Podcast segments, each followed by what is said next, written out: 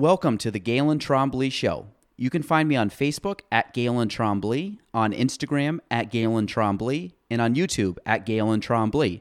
Spelling G A E L A N T R O M B L E Y. Enjoy the show. Today's podcast is with Matthew Craig. Matthew Craig is a local businessman. He works at Bank of England Mortgage. He is the co founder of Open Gate Farmstead, and he's also the founder and host of Craigcast. Uh, today, we got in a little bit of all three of those, and we talked about his origin story and how he made it up to Plattsburgh. Um, and Matt is an interesting character, so I hope you enjoy episode one of the Gaelan Trombley Show.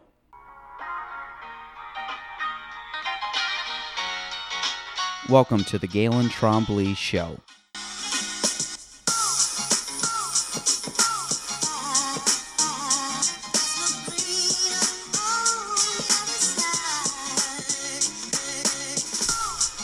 Hello, everyone. Welcome to the first episode of my podcast. No name currently. We will work on that. I'm probably going to have some discussion as we go along on this podcast journey. My first guest um, today is one and only Matthew Craig. Good. You- hey, everybody. You, you might know Matthew from a few um, a few ventures. He is a local mortgage lender for uh, Bank of England Mortgage in town locally in Plattsburgh. He's also the owner, co-founder, co-owner, co-founder of uh, Open Gate Farmstead, which I'm sure we will talk about today. Um, and he's got a pretty interesting background that um, we will, you know, discuss today, and, and you know, just have have a good time. So, um, Matt Craig, welcome to the show. Thanks for having me on. And uh, yeah, so let's let's have some fun with this. So, for everybody listening, this is episode one. This is a total pilot episode. We really have no clue what we're doing. Uh, Matt does. Matt has, and actually I forgot. Matt Matt also is the founder and and host of Craigcast, which is a local podcast that is that is uh, getting some good reviews and is um, I think on episode seven. seven Or- now? Yeah. Well, yeah. Seven? I recorded seven, and then I'm gonna get eight in this week. Nice. Okay, so um, so to to back up, first we're going to start a little bit about this podcast, and we're going to dive deep into everything Matt Craig. So, um, so first off, this is we're starting this off. We think this is going to be kind of a fun little thing to do, um, and hopefully, you know, see where it goes. Now, the whole purpose of this podcast, and for you that of you that don't know me, my name is Gaelan Trombley. Um, I grew up in the area and currently sell real estate locally for uh, Kavanaugh Realty. And I've been, you know, a big fan of podcasts for a long time. And I've thought probably a little over a year now about, hey, why don't I just start one? And uh, it actually was meeting this guy, not I say meeting, but talking to this guy that I was, that really just gave me the plunge to just basically say, all right, we're to do it. We're to buy the stuff. Bought the stuff not too long ago, came in. Now we are really just trying it out. We are also doing this um, for people that aren't in the studio, which is also my office for right now. nice low budget studio. Uh, we are also filming this for the first time. So I don't know if anybody really does filming. I think you were trying to get into it a little bit. Yeah. right? Yeah. I'm trying to figure out because I have like USB input, so it's a little bit different than an XLR. So I'm trying to figure out. I could film it without my audio, but I want to use the audio from the mic because that will sound better. Okay, and, and everything Matt just said, and this shows how new I am to podcast. I did not understand a word he just said, but that's all right. We'll, we'll learn. Um, and so the whole purpose of this of this podcast, basically for me, is to have fun. Selfishly, have fun because I, I do like podcasts, listening to them. So I said, hey, what the hosts always sound like they have a good time, so we're going to do that. Um, really, there's not much structure to the podcast. We're probably going to kind of test out some different time frames, but I think it's gonna be a little bit more long frame time, long, you know, Long form. long form. See, Talk normal. Rookie, We're rookie, having a conversation. Rookie. Think of me. Don't Rookie. think about the camera. Well, if I think about you, I know, you might- So I mean, so um, Fuck so around, it make might- a movie in this bitch. I- I- that, that could be the case. So, um, and also, there's no Matt, Matt Craig just kicked off the swearing. You, you can say whatever. It's it's not censored. It's not going on cable television. Um, but it's going to be kind of a. There's one word you can't say. There's one word you can't say, and we'll, we'll let you guys figure it out. We'll let you guys figure it out. But uh, but but, but uh, the whole the whole purpose is I, I I've always th- thought about running a podcast where I interview people that are of interest to me, selfishly to me, meaning I want to interview people that I find interesting. And if the audience does too, great. If they don't, well, it's my show. I don't really care. It's just I want to I want to be able to you know have some fun with it and meet some new people and have some cool conversations. So that's the whole intro. We don't have a name yet. Um, this probably won't be put out for a few weeks, but maybe I don't know. You'll I- be hearing this in the future. I think this is going to be a nice 2019 marketing campaign launch. It, it like, might, it might it might launch. Might be before. I'm, I'm impulsive. I, I do stuff um, kind of when I I try to do stuff quickly. So enough of me. Um, we are going to interview our guest today, which is um, again Mr. Matthew Craig. So Matt, first question to get it kicked off.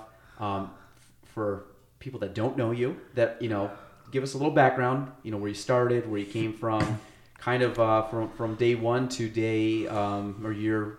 26, right? Mm-hmm. Okay, so go ahead. I grew up on a uh, on a potato farm in Idaho. Actually, no, I'm originally from uh, from Rockland County.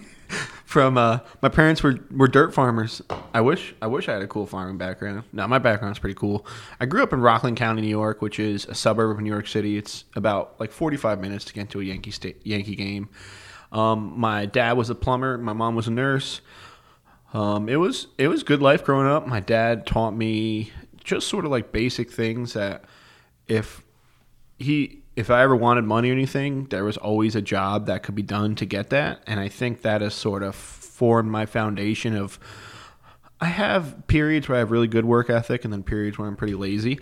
So it, it, it fluctuates, but I get a lot of my hard work from my dad. And I came to SUNY Plattsburgh in 2010 and they were the only SUNY school that offered a four-year degree in entrepreneurial studies.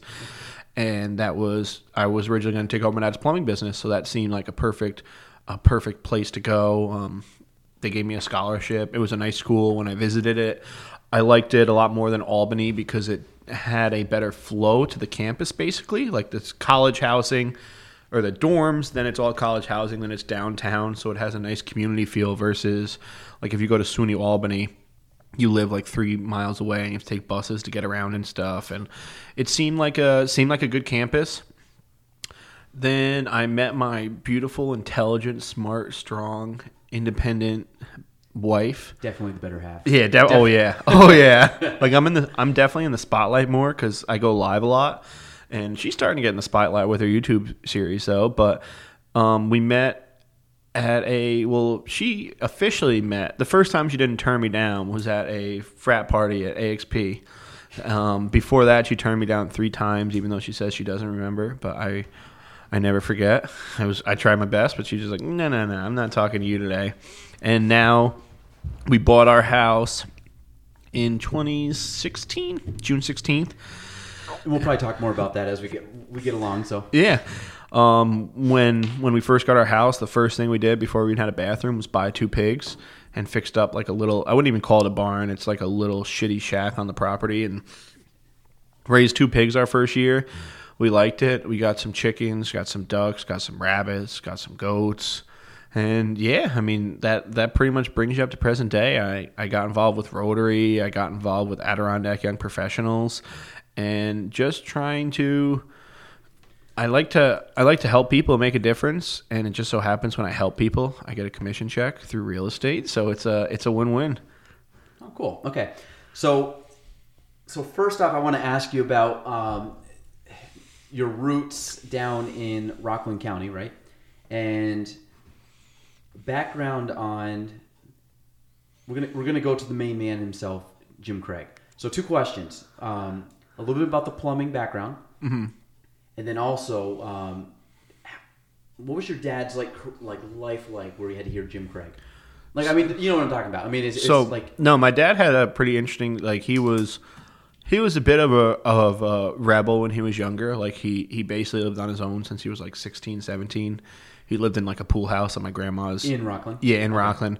My grandma is actually a pretty big badass. She was, she's not with us anymore, but she was a very successful real estate agent when women weren't really in real estate, or not not real estate, insurance agent. When females weren't really, because this was I don't know, probably like the.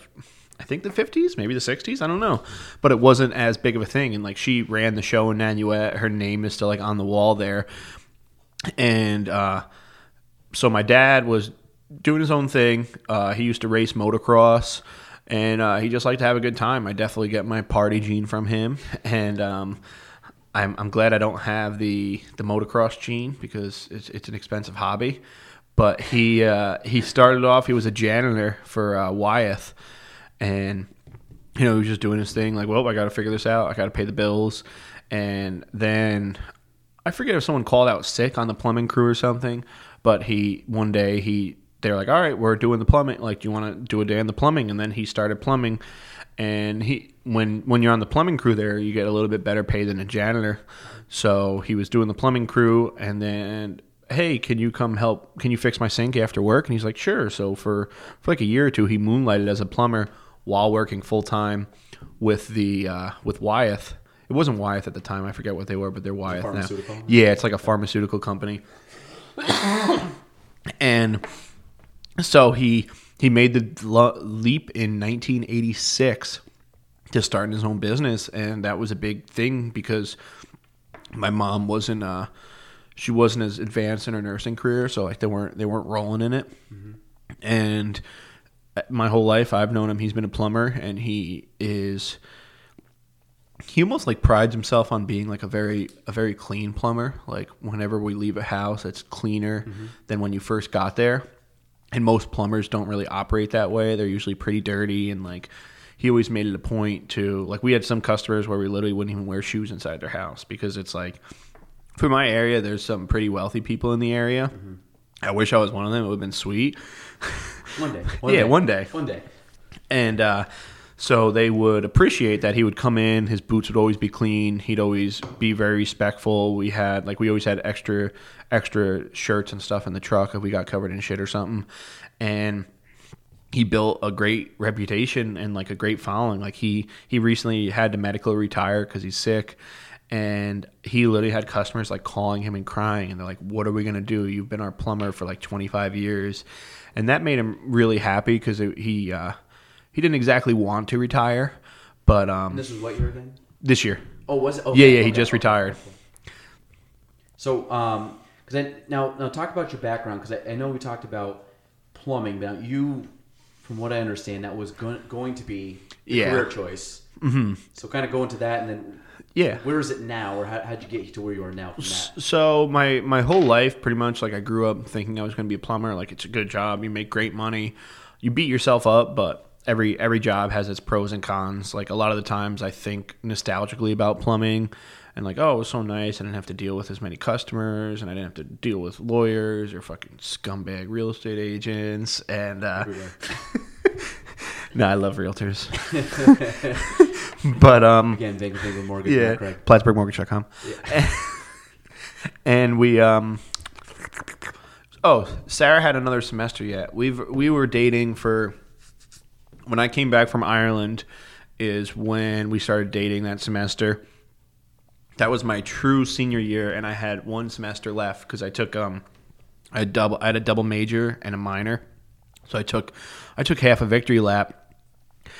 And uh my dad was like, "All right, if you want to, I want to stay up there and just, you know, I wanted to, I didn't want to just leave Sarah for a semester, and also like I'm like, well, I want to try out life a little before I go home and plumb because every summer my whole life I worked up, I worked full time plumbing, just see what else is out there, and um, at that time I was employed by Texas Roadhouse, and Locally now. yeah, locally, and uh, I loved it. Like Texas Roadhouse was my first restaurant industry job, and like I'm a I'm a very big people person, so I was I was very good at like getting tips, talking to the Canadian women, and like buttering everybody up.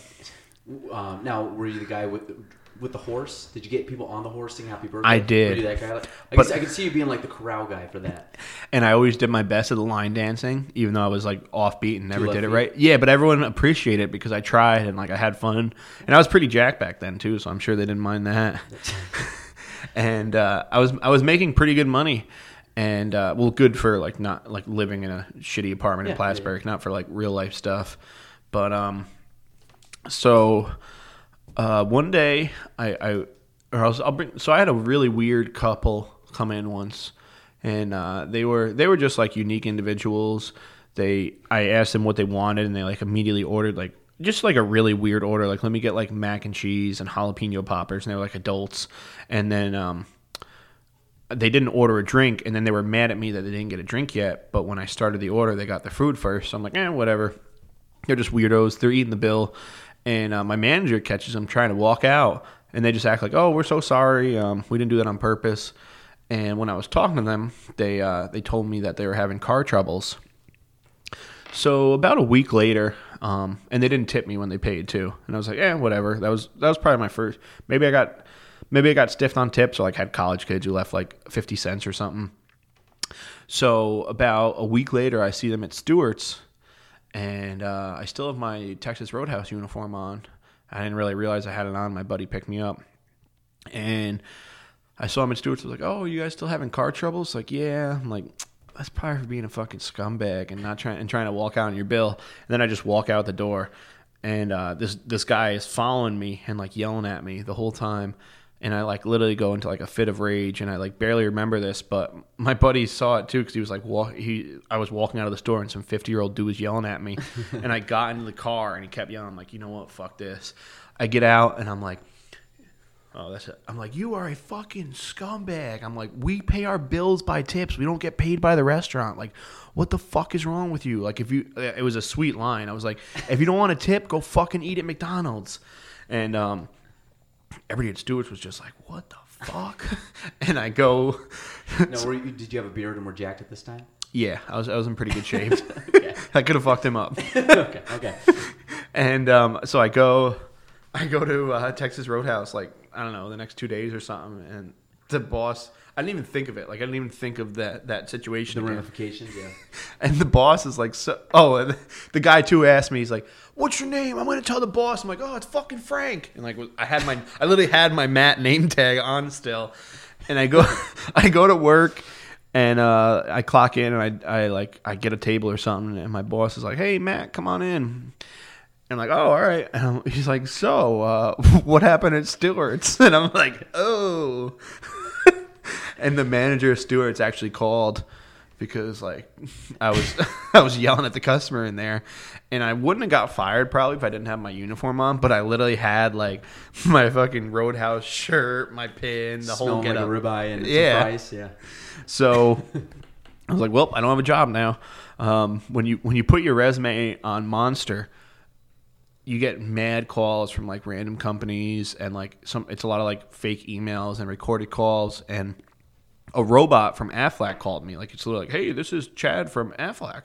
Are you interested in an open like they have they have like open uh open interviews sort of where the first interview is a group interview and they sort of tell you what's going to happen and then they're like if you want to do a one-on-one interview then schedule that so i show up i got my suit on i'm looking good This is for the group one now. yeah this is for the group one and i go there and the door is locked and i'm like oh man like what the hell this is weird i go over to travis's office and he is walking out as i'm walking in i'm like hey this is pretty weird you guys um he's like ah we don't really know about aflac and i'm like well looking for a job. I was a, a marketing major and I minored in business administration, entrepreneurial studies. And he's like, eh, I don't know. I'm not sure if we're hiring. I'm like, well, if you want to give me a chance, like, give like let's come on, give me give me a quick elevator pitch. yeah, right give me there. like a quick interview or something. And He's like, oh, all right. So I go, I go and interview him. I have my uh, resume on me, and then he was like, all right, like he he did a like he he did like the background check, and he's like, all right, you want to start on Monday?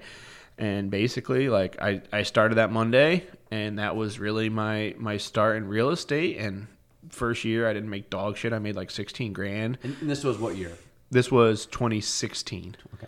And I didn't work a full year that year, but like it was tough, man. Like Sarah was working at the time at um I forget if she was pet no, she was Canine Adventures, so like we were both like just basically making minimum wage or a little bit above and like trying to scrape together some funds, but it was um it was good honestly. Like it was I, I liked it. I, I had a lot of freedom in real estate because you can whatever you excel at you can do if you're in a, a company like like a small company like us. Like mm-hmm. if you're good at video you can do video. If you're good at getting lunch with agents you could do that. If you want to write websites you could do that. So there's i think real estate is like an interesting field because there's A lot of creativity to it. yeah like there's not like if you're an if you're an engineer i assume it's not like oh you're so good at videos matt. You could do all our well there probably is but you know what i mean? Like there's there's a lot of different avenues that you can that you can go down. And ever since then, like Travis has been probably the best boss I've ever had. Like he's just a great guy, and um, it's it's been great. Well, I think he ta- and having known both of you guys, I think he's um, he's good about really making it a partnership. Mm-hmm. You know what I mean? Like I don't find if you consider him your boss or whatever, but I find that I call him my boss, and he's always like, "We're partners." I'm like, "Yeah, yeah." I, I, it comes, I, and again, I don't know how it's set up at the at the company, but um, from an outside perspective, it, it feels more like more like a partnership than anything else to me. Like usually when it, you know you think Matt, you think Travis, Travis, you think Matt, you guys work together, and, Yeah. you know, and kind of uh,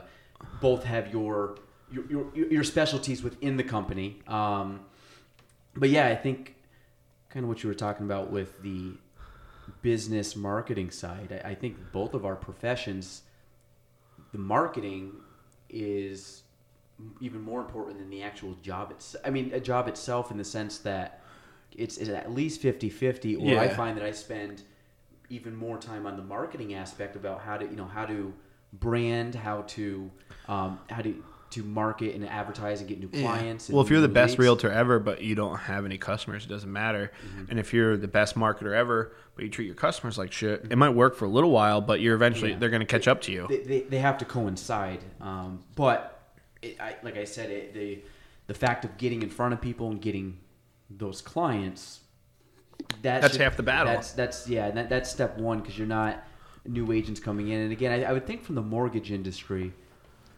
I see it from afar. Um, but I would say it's probably the same. I mean, you guys are still trying to get leads. Or I mean, that's the name of the game in sales. yeah. You know. Well, we have how how should I word this?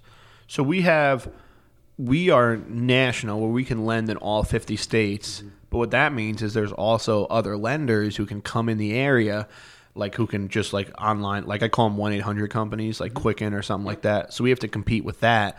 And um you guys have the opposite where you can't like you can go all over New York, but you're not going to do a deal in Albany. Yeah, we're limited geographically. Whereas- or how far you can travel. Yeah, so you don't have the uh the like you don't have like I'm sure there's some stuff like the Quicken of real of realtors, but it's probably not as discount brokerage. yeah, it's yeah. like we have people who are like, oh, well, I saw three six five online. Well, I'm like, well, that's if you put thirty percent down and you pay five points up front. Read the small print. Yeah, exactly. And that's that's like a big challenge in our industry sort of. But that's why like marketing and branding is so important because you have to like I say I'm I'm in I'm a financial advisor and I'm in the trust business. Like I'm trying to prove to people like, you know, more I grew up during the mortgage meltdown. Like when I was graduating college, that was happening where it's like mortgage people are the biggest scumbags ever. Like they fucked the country up. They made everyone lose their homes. Mm-hmm. If I was in if I was graduating high school and you told me to like make a list of like the top 500 jobs I would have, I highly doubt like a mortgage You probably didn't even know what a mortgage broker is. Yeah, was. no, I, yeah, to like be you- honest, you, know? literally just hear that they're scumbags and like they they switch documents and make people lose their homes. Yeah. Yeah, because we were, we were both going to this. I mean, when we graduated, I graduated high school. I went into college in 2008. So graduated, went in, and that's when everything happened. You know what I mean? And the banks collapsed and subprime lending and um, basically the whole mess that is um, that you know went on for a few years. And I'm sure it's probably still affecting some parts of the country. I mean, we've totally rebounded from it, but Yeah. Um, but yeah, I mean, real estate lending. You know, it weren't. I mean, I went into business a little bit before you, but I was between you and that time, so I was in kind of a real bad market, and then you came in, kind of a little more on the upswing, but Yeah, we were but- definitely in a but- good market when I but The, joined. but the the difference is the lending practices have gotten much more strict. Yeah. which is 100. percent I mean, it's good in the sense that we're not. I, I'm hoping that the errors of 10 years ago won't be repeated. Yeah. Um, and now I find that people that actually go get a loan, w there's no question in our mind they can qualify because you know the practices now compared to ten years ago. Yeah, there's no there's no like there's no secret. You can't like like people always try and like sneak stuff by us. Like Yeah. they they'll own a property with their sister or something and be like, "Oh, I won't tell them." Like there's no back in the day, you used to literally be able to do no doc loans. You used to be able to tell them what you like the government guidelines back in the 90s bill clinton said everyone should be able to afford a home and it kept getting a little bit worse and worse mm-hmm. and you could just tell them i make 10 grand a month and like all right we'll approve you for ten grand a month. Like, do you need tax returns? Nope. Credit score? Nope. Go for it. Yeah. And that's that's what happened. Like a lot of people, I don't think a lot of people lost their homes who weren't overextending themselves to begin with. Like I even tell people, I'm like, don't if I can approve you for two hundred thousand, I'm like, buy one fifty because something could happen. You could you could lose your job, you could get sick, your significant other could get sick. I'm like, don't buy a dump, but just because you're approved for 200 like that's just the guidelines. I'm going to tell you what your max amount is but like i don't think you should you shouldn't buy your max amount. And a lot of people were oh i can like my parents had that even. Like they had they they showed me houses where i'm like we could have we were approved to buy this and it was like fucking mansion. And i'm like i'm, I'm glad you guys didn't do that. Yeah. they're like yeah we bought something like middle of our price range. Like we don't we don't need something fancy. We're not trying to show off. Well, I, I think, and, and um, you know, I think this would be a good kind of a good topic for you. Like, both being in the age, like, I mean, I work with a lot of first time buyers. I mean, part of it's my age. You know, um, you know, a lot, a lot of people are moving into their first home in, in their mid to late twenties. You're right in the same bracket, um, and I know you do a lot with first time home buyers. Like, what? I mean, what, what if you were to talk to a first time home buyer right now? What would you want them to do? Say like, someone's looking to buy. We're now in December right now. You know, come springtime, know, mm-hmm. maybe people are looking to buy in the spring, and we've yeah, at this point we got say like a four month to five month window. What would you say? Okay, this is what you got to prep for in order to buy a home. I would always say like the first thing, like do some online research, but most of the stuff you find online is like a lie. It's just a lead gen site. Mm-hmm. So you're gonna find such crazy info on Zillow or like, oh, you can get pre-approved now. Like they'll they'll show like a three hundred thousand dollar home. Rocket mortgage, like yeah, crazy stuff. your yeah. payment's gonna be eight hundred a month. Like, whoa, this is awesome, and it's not. I always, I always tell people like whether it's me or another mortgage professional, um, first thing like know what's on your credit report. Like, don't think you have great credit or don't think you have horrible credit. Like, whenever somebody says they have horrible credit, it's usually not that bad, and it's usually like something that we can fix unless it's unless they actually like like if you owe charter money you're gonna have to pay charter. Like there's no there's no secret. Medical bills aren't don't really affect you too much. Like they negatively affect your score but you can have a medical collection and still get approved for a government home loan. So, um, and for people wondering, like, if, if what would be basically the minimum credit credit score you would need Six- for different loans? 640 we can do below 640 we can go down to 580 but if you're at a 580 we could probably take a month and get you up to a 640 and because you're you buy a house you're setting at that mortgage rate for 30 years like spend the extra month to improve your credit to get a better credit score like there's technically va you can you can have whatever credit score you want but you're not going to get a good interest rate and if you're making an investment in your future you want to do whatever you can to make sure that rate is low. Like your rate's never going to change. Your taxes will go up, your insurance might go up, but you're you're locked into that mortgage interest rate. Yeah, and, and, that- I mean, I get a lot of people that you know, my credit's bad. I'm like, what is it? I'm like six ten. Like, okay, That's well, not bad. Talk, talk to some. You know what I mean? Yeah. not far off. If somebody's like, eh, three, four hundred, then yeah, don't. But Yeah, we had a lady come in today where she had uh or he was what did he have? He had like a like a 500 2 months ago and we gave him the steps and he's at a 640 today. So it's not if you know how to I won't exactly say game the system, but if you know how the system works, you can get approved and we can tell you what to do. Like I'm I'm very good at game plans with people because some people are very big planners. They want to know, all right, I make 50 grand a year. I can save uh, 300 a paycheck. I'm going to need 10 grand to get into the home. What am I going to have to bump up? What am I going to have to give up? So I'm very good at laying out a plan for people. If you're that kind of person where you need some, you need some guidance to get to where you want to be. exactly, you need, you need to have a game plan. You get like I, I think anything in life. That's what I tell people. Yeah, the game plan is our first step. Like, Well, you got, you got to have your whatever your north star is. If your north star is I want to buy a home, well, you know, four months prior to bu- looking to buy, is why don't we why don't we kind of start laying the groundwork for that? Yeah. you go in in April and say I'm ready to buy, and you're like, eh, sorry, you know, you're looking at late, you know, fall maybe, Yeah. late summer, early fall. You know, that, that just completely derailed your, derailed your plans. If you go in now, four months early, yeah, I mean, get get get all the surprises out of the way Yeah. now, and then come April, man, you're ready to hit the ground running. Well, a lot of people wait until they see the home of their dreams pop up, and then like, I'm gonna call, I'm gonna go get approved. I'm gonna call Gaelan. Can't do it this market. Not- Yeah, and. It's like somebody's already going to be like, you're not special. Everybody wants a three bedroom, two bath with a garage on a nice corner lot. What, what's the quote you told me the other day about that? Uh, the, some- the house that you slept on, that one, yeah. the house that you slept on to make an offer is getting a contract signed now. Something like that. It was more eloquent than that. Yeah, but yeah, but yeah, so, yeah. So do, do your legwork if you're looking to buy a home. Do your legwork. Um, obviously, like I said, it, it, it's if you have any questions, you know, Matt would be a great person to call. Or even if you don't want to talk to me, like go, you know, like I'm mad doesn't bite- scary. He doesn't bite. Yeah, he's Yeah. got a beard, but he, he's a cuddly bear. Go on creditkarma.com and just like your score won't be 100% accurate, but your everything else will be pretty much pretty much what's going to be there is going to be there. Ballpark figure. I had a friend where he was applying for jobs, and it was in the finance sector, and he never had a loan or anything, and uh, like he's a pretty qualified guy, and like people wouldn't even talk to them, and he and one company was like, "We really want to hire you, man, but like."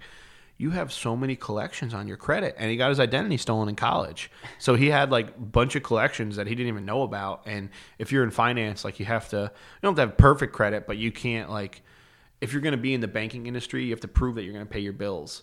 Like, so he was, um, and then he got that all figured out. They all went off his credit, and he got the job. So I think just like getting a credit karma account, because they'll even tell you like they'll send you a quick email if like if if your credit gets pulled, and that's good because if you don't have a system to monitor it, like you can get fucked. Like people can ruin your life with that shit. So, um, switching gears here, I, I've been actually wanting to ask you this because because uh, this is uh, so so the, the the podcast podcast life for both uh, Matt and I is new. Matt Matt's been doing this probably now a little over a month. Yeah, I'm like two weeks in. It's not like I'm not a Yeah, veteran. little, a little longer, but not much. I mean, he's we're we're, we're still brand new to this, so. Um, he was kind of my go-to uh, resident expert in, in all things podcasting to get started. Um, but and I'm, I'm assuming maybe I'm wrong. Is this the first podcast you've been on since the launch of Craigcast? yeah. Okay, there we go. So I- I've got, we've got the man, the man, and again, Matt, is my, my. I, I was telling him he's my leadoff batter here, and he said he, he looks just like a leadoff batter. You know, for I'll get, I- I, will get to the like base. The, the Chuck Knoblauchs of the day, you know, come back old Yankees days, or uh, um, I guess Mookie Betts. I think he was lead yeah, off this my year. boy Mook. Yeah, so yeah, he, Matt, Matt's nimble like that. He, he can uh, he can stretch a double into a triple very easily. So, um, but I want to ask you. So, Craigcast is obviously new. I've Yeah. listened to a few episodes. Um, Have you listened the whole way through? I've listened the whole way through on three episodes. Nice. You want to know something fucked up? I've never listened to one of my episodes. I know. I- I've actually kind of wondered if I'd actually play mine back. It's weird. I don't know. Listen to myself. I, I listened to mine on yours, and uh, it was odd. It, wa- like it was fine. I got into the groove, and eventually I was like, my voice isn't that bad. I, I do a lot of video and stuff, so I've I've edited myself plenty of times, so I know that my voice Yeah. is not music to my ears, or probably a lot of people. But um, but what what's kind of talk about Craigcast? Talk about the launch. Talk about the- So- the backstory. Talk about just where, where you envision going, your kind of your guests, things like that. So I guess I had like three, three main inspirations basically. Like I listen to a lot of Joe Rogan's podcasts because he's just like an interesting guy. I like his guests.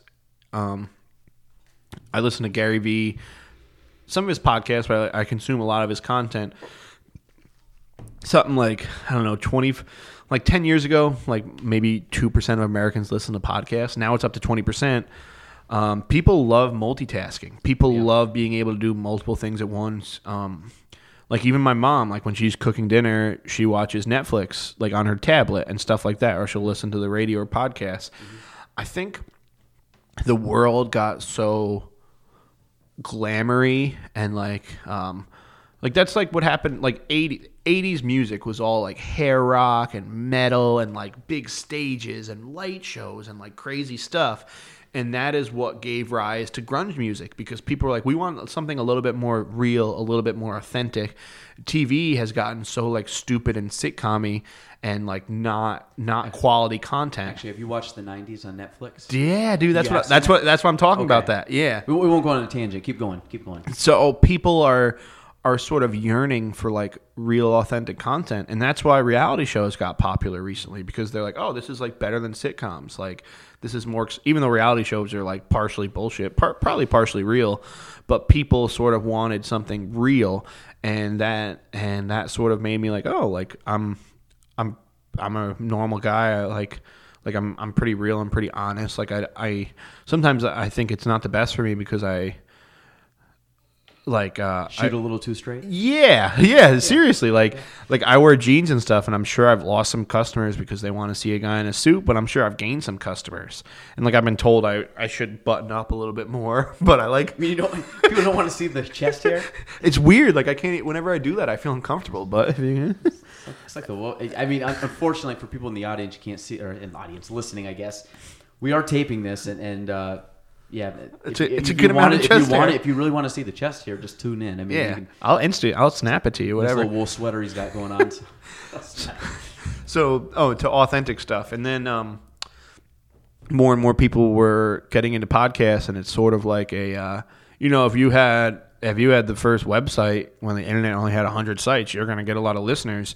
I'm like, eh, like I'm I'm pretty interesting. I feel like like I'm I'm a pretty good conversationalist, and I hear Joe Rogan talk about like he just loves like having long conversations with people, and like yeah, we'll get lunch and maybe you know, we won't even have a conversation for the whole hour because you're eating, somebody comes in, you're never you're never really like locked into someone anymore. And I think that's why podcasts are so interesting because it's like you're engro- engulfed by someone for an hour and your your only focus is them.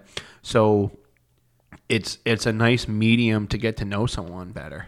And I, I think that the cool thing about, and, and to be honest, my what I envision this being is very similar to yours. I would think. I think it's kind of the same same concept. Um, but it's as I was saying in the beginning of this podcast, I, I'm doing this selfishly, meaning I, I'm doing. I want to interview people that I find interesting, not so much what I think people would like or something like that. And I think uh, Matt's done a good job at doing the same thing, just kind of people that he has some interest in. I'm sure um, there's people that you are going to interview that I won't interview, um, and vice versa.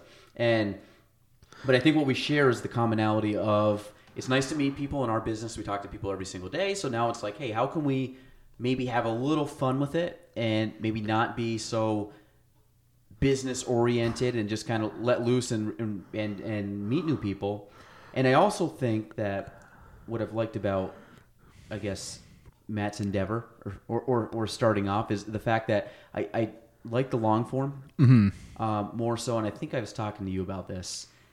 It's kind of like in for people in, in the Plattsburgh area. If you drive to Albany, this is or drive to New York City or something, you know, or drive wherever, you know, take um, there's always a point in time where I kind of find it's like almost like a like a car ride high, where you, your mind just kind of like zones out. You're either listen to music or a podcast, or maybe you're talking to somebody, and like midway through the ride, you're like, "Wow, we're going pretty deep in a conversation," or Yeah. "I'm really getting into something," or "I'm daydreaming," or whatever. But I think, and most people can relate to this. I think there's a certain point you know, probably 45 minutes to an hour in. And I think a, a podcast is the same way. I, I've heard some podcasts that are probably a half hour long. I find you're like just scratching the surface, and all of a sudden it's like, all right, well, we got three minutes left. Nice having you on. See you next week. You know, whatever the Yeah. case is. I do like the long form. I think you do a good job at that. Yeah. Um, and like I said, I've listened to a few. I've listened to Ryan Lee. Um, I've listened to myself just because I was just. I think we did it more as a test to kind of see the quality of it, and then I also like I.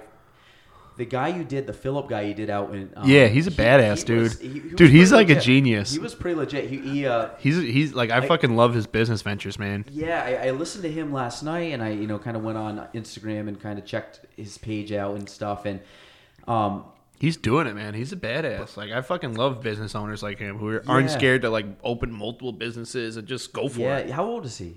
He's our age or my age, dude. He's like say, he doesn't look he might old be like all. younger. No, I think he I think he's a year or two older than me, but he's definitely below thirty. Yeah, he he uh, was actually funny because the, the company that you that he's with, there's a girl that I helped um, buy a house, probably last I think it was last year. Um, her and her husband moved in, and she had her license for a short period of time at that brokerage, but I don't think they overlap because I think you said Yeah, was only in for he's relatively new, but he's uh. There's so many people where I'm friends with them on Facebook and not in real life, and that was the first. he of them? Yeah, dude. The first time I ever met him was Did you grow up near each other? No. Nope. God, Sorry, sorry for everybody. Matt was in Rockland County. I, th- I think just because of the uh, the open gate farmstead, Yeah. wo- woody looking guy. I think What's he's good? Like, I used to. People used to think I was from Long Island. I'd much rather really? think. oh, I, yeah, I, I, I'm like this guy's straight out of like Parishville, Hopkinton, Yeah. Hubleton. I don't know all the ones you know what I'm talking about, but the kind of the pot Potsdam area. But he's not. I call him. I call him. I have business crushes on people, and he's someone I had a business crush on. Like I got a business crush on Justin Stearns. Like I, I love what he was doing when he was doing the live videos for Plattsburgh Knife Co. I got a business crush on Aaron Banner. Like just just We all pe- need a little Banner in our lives. yeah, dude. Just people who mine, I'm yeah. just like. I know Aaron. Like I, I've never like had deep. I've never had like coffee with him or gone deep. But I'm like, oh, I know. I know that he. But you better strap in for one of those conversations. Yeah, that he has a goal and like what he wants to do. What I was bringing up before is uh, when I was first planning the podcast. I don't know if it has. Um, I'll just I'll just name name some of the podcasts I was some of the names I was throwing around. Oh, we got to discuss this too. So yeah, go ahead. Made in America podcast, Born in the USA podcast, the Red, White, and Blue podcast hour, and then for uh, my my bio is going to be suburban raised, farm country grown, and then I just wrote millennial after. Yeah, What you call it, Daisy Dukes and yeah, right. not an entrepreneur, not an investor, loan officer, farmer, podcaster. Uh, oh wait, this was it. Podcaster. That was the name of the. No, just this is just like little notes I wrote on my. Uh, that was gonna be my Twitter bio. Oh, okay. Sorry, I, I'm thinking these are names for your show, and I'm like, These are homemade America, building blocks of an American dream, and then- very, uh, very like Walmart shirty, like. Well, Uh, and then what was it? Oh, I had uh, this was like the bio, and I was like, what should I write it? And it was a uh, connoisseur of freedom, North Country raised, Adirondack Mountains till the end of my days, or being the Dax till the end of my days. But um, basically, then then I got it down to it's. I think you can learn something from everyone you meet. The key is to listen, and I think that's very all encompassing because I didn't want to be stuck in a real estate space because besides buying houses, real estate isn't like a lot of people's like unless you're in real estate or you're a real estate investor, it's it's going to be a small blip it's, in it's your a, life. It's a niche market. Yeah, and I I didn't want to just be I didn't want to uh, oh this is about money tips and budgeting. Like that's boring. Budgeting is simple. Just spend spend less than you make. So i sort of wanted to keep it open and just sort of have that uh, that that joe rogan style where like i can have somebody and like drink a few beers shoot the shit and not not talk about anything business related mm-hmm. and then i can have like a broker on the next day or like a financial advisor that sort of thing Yeah, and I I think that's that's the route I'm looking at going to is the fact that again I'll bring it up. It's just like this is more for I I, I want to talk to people I want to talk to, and, and yeah, I listen to Joe Rogan. And I I think he's obviously got a very well known and well respected podcast because I think Joe does it his way, meaning Yeah. he's not interviewing somebody because he thinks that you or I or someone out in wherever is going to listen and, and like it. I think he really does it from a point of he cares about having the conversation with that person. Yeah. And I, I th- and I think, like you said, not tying it into real estate. Like, I could, could I do a real estate podcast? Sure. I, I, I do it all day long. I'm, I'm sure I'll talk plenty about real estate on here, depending on the guest. You a little bit more because this is the field that we're in. Um, but I, I don't like I don't want to be tied. You don't wanna put to one yourself in a box, yeah. Well, I mean, I like talking about other stuff too, and I think it'd be cool to interview. Different. I mean, I I like kind of in my head of who I want to interview. I mean, I'm I'm thinking about even even random people that I see passing by and don't. I mean, like you said, everybody's got a story. You know. Yeah, dude. them. I have people who I don't know who I've just seen online and stuff, and like I'm like, oh, like I would love to have them on the show one day. Like I just asked J.W. Wiley to be on the guy um the Mm-hmm. From Plattsburgh State? Yeah, because I'm like, I remember him when I went to Plattsburgh. Like he gave. Did uh, you do the orientation? yeah, he did the Yeah, orientation yeah. thing, and I'm like, Yep, that yep. seems like a cool guy, and like I have no idea what went down, if it was good or if it was bad, but everyone deserves a chance to say their side of the story. So like. I, I don't know. I think it's it's just fun. Like that's that's what it comes down to for me. Yeah, I, th- I think that's it, and and, and it's uh, I, I find that some days that we, even though we we meet with a lot of people and we talk to a lot of people, um, I find that we don't get to have what we talked about before long term conversations with people and, and and to really go you know an extra layer deep perhaps. You know if i'm you know with somebody throughout the day you know i might not talk to them for an extended period of time. And i think this gives me a chance even people that i see every day i see you know i talk to matt multiple times a week. I see him i would say at least once a week. And this gives me an opportunity to maybe talk about stuff that we otherwise wouldn't have talked about so which i think is cool. And i think that's one of the beauties of craigcast is that you do the exact same same thing and you know, I don't, you know, I just think it's a way that we can have a creative outlet, have some fun, meet Yeah. some new people. Um, I, I think it's going to be multifaceted. Like real estate is obviously top of mind business. Where like I had a guy who I knew from college, where I wasn't like good buddies with him. He didn't like he didn't go to my wedding or anything, but he just bought a house today, and I'm like, well, I wasn't doing something right because he didn't go through me. I wasn't getting my message out there. yeah, yeah. I've, I think that's tough in, in real estate. I've had that before. You know, I'll have like a, a client I'm working with, and for some reason they something happens and they buy through another agent, or I have a friend, you know, that I grew up with or went to high school with, or just know around. They use another agent. So there's always points where I, I don't I don't ever blame those people because it's like it, it is what it is. They made the You decision. gotta blame yourself. You gotta and, and that's it. You got to the only place you can change is yourself. So I look at myself and I say, what what did I do wrong? What could I do better? Sometimes there was nothing. Sometimes there is.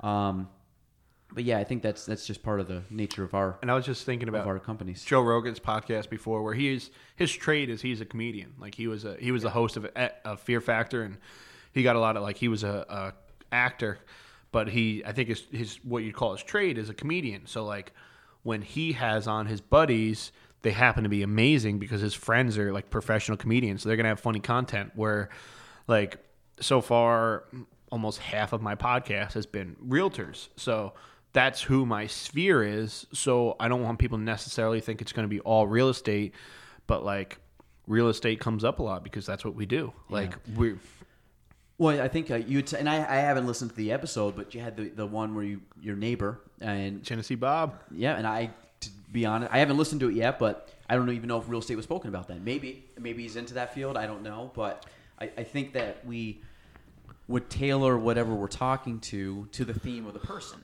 Yeah. Well, everybody has what they're good at or what their what their field of expertise is and like that's going to be like like I want to have my mom on and like talk about nursing. Like she was an ER nurse and like she she used to see crazy shit. Like I would I would she would get home from dinner and be like Matt, you better never drive a motorcycle like some some 20-year-old kid is like a vegetable now and stuff like that. And I feel like in the podcasting groups I'm part of, like on Facebook, there's a lot of people who are um What are these people with podcasts? yeah. just locally or is this no? like a it's national- like it's international, and they try ideas back and forth. They try like I don't know. I come from a marketing background, but I'm like very bad at marketing. Where it's like figure out your target audience, um, and I feel like people too often make sure the video's going, making sure. Keep talking. Making sure that their content is so like tailored to reach a specific market. Like this even happened with Sarah when she was making the YouTube. She was like, "Oh, I don't know if people are to like this." I'm like, "Make it like a journal where you're trying to write it for someone you know." Like don't try and or don't try and like make it so specific where you're worrying about what those people are to think just do it with something that you enjoy and there's a good chance that other people who are similar to you will enjoy it like i see so many podcasts where they just try and like you could see like even sometimes like tim ferriss i feel like isn't podcasting for himself he's like trying to achieve a goal Yeah. and I don't like that. Like some episodes, I, I just like I'm like nope. I'll listen to it for like five minutes. And be like nope. I could just tell that this is going to be too like too I don't know to trying to reach a goal where it's not. I don't know. No, I know what you're saying because I, I think sometimes when, when Tim Ferriss is talking, and uh, another guy that I like, and actually I, um, if anybody's wondering what equipment we are using, it's straight off of the Yeah, Tim, Ferriss podcast list. And Actually, how I got my how I got. so sorry to back it up, but yes, I agree in the Tim Ferriss comment. But the we go back and I've had the idea of a podcast for a while, and it was I think it was was it last week, two weeks ago, whatever that night is. I just dropped into your office. I was coming back from something. I was driving by, swung in, saw Matt at the office. We just started kind of talking about um, podcasts, work, life, things like that. And I don't even know what it was. You just start talking, and like in my head, I was just like, you know what, screw it. I, I, I'm just gonna do one. I was probably talking about the launch of it, and I was like, you were asking about equipment. I'm like, dude, you just got to do it. Like, it's not, especially with like YouTube and Google, like you can figure out whatever. There's no excuse anymore. And I, I think you said that, and I came back to the office. I had, I had You ordered it that night, I'm pretty sure. yeah, well, I ordered like an hour later. I, I, I came back to the office. I had some stuff going on. I just kind of, you know, I had a few things just to kind of finish up. And then I was like, you know what? Let me just look. And I, I the amount of research I did was probably less than a half hour. I literally went, I'm like, I, I, I listened to Tim Ferriss, um, Joe Rogan's. He's a little top of the line. And, and um, I mean, I'm, as you can tell, very, very, very, very novice level of this. But I just went to uh, Tim Ferriss and said, and he's like, perfect. Here's in person, easy. Um, he actually said, I mean, people on the uh, video might be able to see this, but um, he doesn't even have people use the arms. So he actually likes people holding the mics, which I think is cool. And, and actually, these mics are the ones he uses, and they're they're pretty. Uh, there's some pretty ATRs, they're- tw- they're- 2200 or something. well, I mean, they're, they're heavier than I Yeah. thought they would be, but I kind of like the idea of having my hands free. I like being able not to touch it. But he said, you know, with people backing up, so if I'm backing up now, you probably can't hear me as well, and then I come back to the mic. So I went in, looked at the the list, bought everything, literally down to the the mic covers. Yeah. and pop I ordered it that night, and they shipped it. That old Jeff Bezos gave it, got it to me in about two three days. My boy. And uh, so, and then literally, I was just like, had no clue what to do, and I had one of my goals this week was to record the first podcast episode. So I think I texted Matt a couple days ago and said, "Hey, guess what? We're doing it this week. Just and I have no clue what we're gonna do. Don't have a name. Don't have anything. Don't have really any game plan except we're just gonna implement." Well, that's- podcast. That's one thing that Gary's helped me out with. It's like you got to have good content, but also don't don't record 30 videos and not put any out because they're not perfect. Like I think there's a fine balance. I think I was getting not lazy with the mortgage minutes, but like I wasn't I wasn't making as polished of a product as I could. And now I've been working on getting a more polished product and sort of upping my video game because I used to be the only one to do videos. Like I think Yeah. when I first did the mortgage You the minute, first nobody- Yeah, even even going back when I before I even met you um and this kind of goes to the power of uh visual Mm-hmm. picture video things like that before I ever met you I knew who you were and but I again I only saw you through Facebook. And, Yeah. and this was this was way back. This is when you had the little dog running around. Yeah, like dude. find Bo or something. yeah, the bow dog. yeah, Well, we had that. I mean, I had I've had people at uh, what the hell is that deli? Whatever the deli downtown where they're like, "Yo, you're that guy who does videos about real estate." Yeah, Sandwich. Yeah, yeah. and I was like, "Yeah," and it just showed me like the power of video. Like people like being entertained. People like seeing people that they know.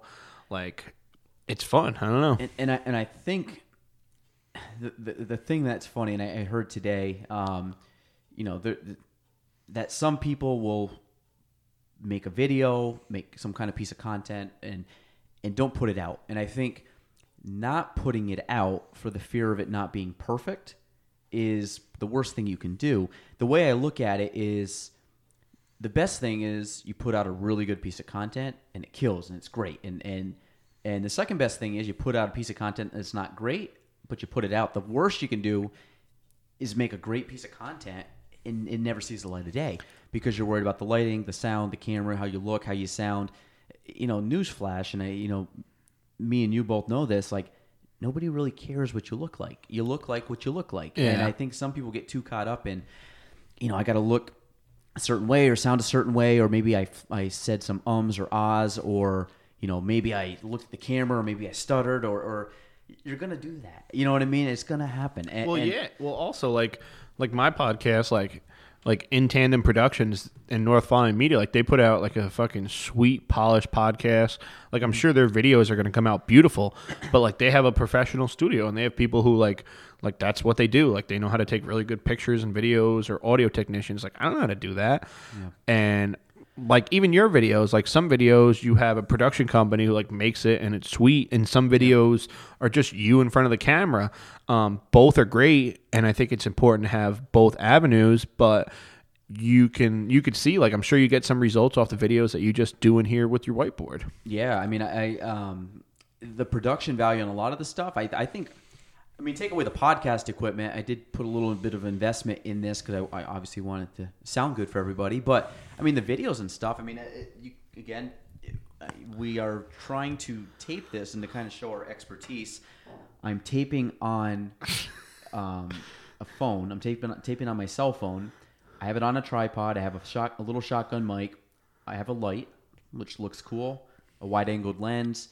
All together, you're talking 100, 150 bucks. Not counting the phone, obviously, but um, and we wanted to do a podcast all the way through where you could see it and we've already failed at that, or I failed at that. We we uh, have already had to go restart it. So um, That so- might have saved too. Who knows? yeah, and maybe it did. I think the first part did. I don't know when it cut out, so there's, I'm sure there's a gap at some point. But um, but the thing is that I'm not. I don't care. You know, I mean, I do care. I like to be like it to be better, but I'm not going to wait to it to be perfect. I'm going to put it out. Going to tweak it. Guess what? Next episode will be better, and so on and so forth. And eventually, I'll figure out the the the video Yeah, thing. we're but- gonna get better and better with every like every podcast. I think I got a little bit better and got better. Uh, first, it's the jitters. First, you got to be like, oh, I'm interviewing someone right now. Like, what are we Yeah, gonna talk about? And because your intro right now is gotten much better. Yeah. Not, not, it wasn't bad before, but like now it's like Mr. Radio coming out. Like, yeah, right. It's nice. when uh, Ryan Gwinup, or sorry, bud, if I said your name That's wrong. actually the one I'm listening to now. yeah, he was like, we were What's, having. what's his podcast? he is Slop Dog Radio. Okay. a little shout out, you know. Yeah, a little shout out, some man. love. Everybody, like, there's enough food for everyone to eat. I hate it when people think, oh, if they don't eat, I'm gonna eat that sort of thing. The pie is big. Yeah. Everybody gets a slice. Yep. oh, where the hell was I going with that? You, you were talking about the podcast. Oh yeah, talking about production. Yeah, so I had a normal voice on. I was having conversation. Then I'm like, this episode of Craigcast is brought to you by, and like, it's funny Rich how. chocolatey Ovaltine. yeah, I wish I Ovaltine would be a sponsor. Christmas Christmas stories coming up, and I'm I've uh, probably know that verbatim. So Gotta. so keep going. But yeah, I think just um, I don't know. There's I think there's a need for podcasts, and I think some people like everybody. Some people are gonna hate my podcast and think I'm a a piece of shit person, and like, oh, he's so stupid. I can't believe he kills pigs. uh, all stuff like that. And some people are gonna love it. But but that's authentic. Like I'm not. I don't own a farm. I don't know if I have it in me to kill a pig or whatever. But you know, I'm not going to judge you for doing that. That's something you do, and it's like who, it is what it is. People do it. Thousands of people do it around the world, millions, whatever. You Yeah. know, and but I, I think the biggest thing, and, and I know to kind of get back to where we were before. I was giving you some shit about this originally because you kept, you know, you had talked about the podcast for While. months, Yeah. months, and I, I six months, year, something Yeah. like that. And I'm sure by the time you actually mentioned it to me, you were thinking in your head well before that. Yeah. And and I kind of kept giving you some crap because you you kept talking about talking about Yeah, talking planning. about it. Oh, I'm planning. Oh, I'm planning. It was all that. It was like uh, I'll do it. It was almost like I'll do it tomorrow.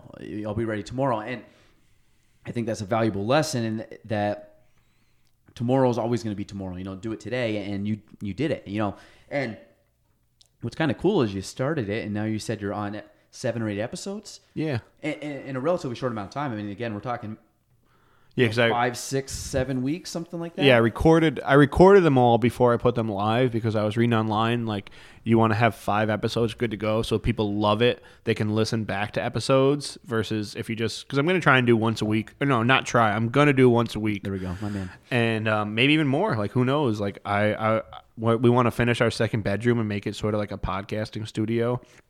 So up, I- up at the Open Gate Farmstead. Oh, yeah. Don't worry, we'll, we'll get into that. We haven't we haven't forgot about that. But um, yeah, but just do it. Like literally, there. Don't make a good product. Don't make a shitty product. But it a decent product is okay. Wait, what? ah, I'm I'm I'm gonna fuck up so many quotes on all podcasts. we'll fact a check decent a decent plan. A decent plan today is better than a perfect plan tomorrow. Yeah. And that's like what I've been doing with video, where I'm like, no, I just got to do it. Like it doesn't have to be perfect, doesn't have to be beautiful. I'm just gonna get it out there. Well, I think I, I think that there, there's you have a couple things. You have the content of what you're putting out. You have the context, like how you're putting it out. Um, you have the speed at which you put it out. You have the production value that you put. Or I say production value, but the, the quality that you put out. Those are all important. Um, I think the number one thing though that I've talked to you about is consistency. Mm-hmm. And this goes for, I mean, like everybody knows, you know, you get into a habit of something. You know, if you go to the gym, cons- like you keep going to the gym and that becomes a habit, you're consistent, you see results. If you, you know, if you, in my field, if, if you prospect consistently, you see results. Um, same thing with the podcast. Like if you put one out now, like I've seen some podcasts, they come out week, a week, a week. Next thing you know, month goes by, two months goes by, three months goes by, nothing. Then they get back into it, and it's like I think you you you. I'm gonna try to avoid that the best I can. Um, you know, obviously time being a factor of how often I can do these, but the, the fact that you are at seven and I think about seven weeks, the Yeah. consistency is there, and I think that you're going to get into that that habit or that that you know, yeah, I'd say habit. groove, yeah, I'm gonna- gonna get in that groove, and it's just gonna be second nature. Like I'm gonna schedule the podcast. Well, it's like anything. Like if you if you work out consistently three times a week and you just keep doing it, that's part of your life. You're gonna you're eventually gonna get jacked. Yeah, If you podcast three, if you podcast once a week, and I think a lot of people fail where they make their goals too lofty, where it's like. Eh, like well, let's say I said I'm going to do five podcasts a week. Like I probably wouldn't be able to do it. I got to be home with the family. I have after work stuff I got to do. But I think if you set it something realistic, like that's why the mortgage minute, like it's a once a week, it's a video. It only has to be a minute. and you've been very consistent at that. I haven't missed. Well, I probably missed like one or two. I got back surgery, but yeah, but but you you, Yeah. you couldn't tell. I mean, it was very. yeah, you did a very good. I haven't had like have.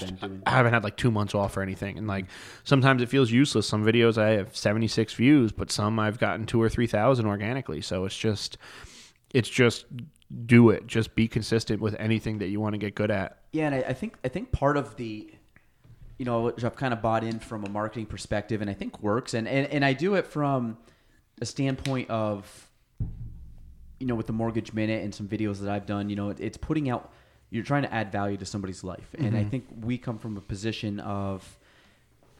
One, we're in a small area, you know, some, local. Um, I think part of it is yeah, you could t- you could go on YouTube, you could watch the same stuff I'm saying by a thousand other agents. Same thing with you for mortgages, but it's something about hearing someone local that you've seen or trust or that you knew grew up or lives in the area that you can use. I think as a more more of an expert than you know maybe some person out in Ohio that's talking about the same same topic.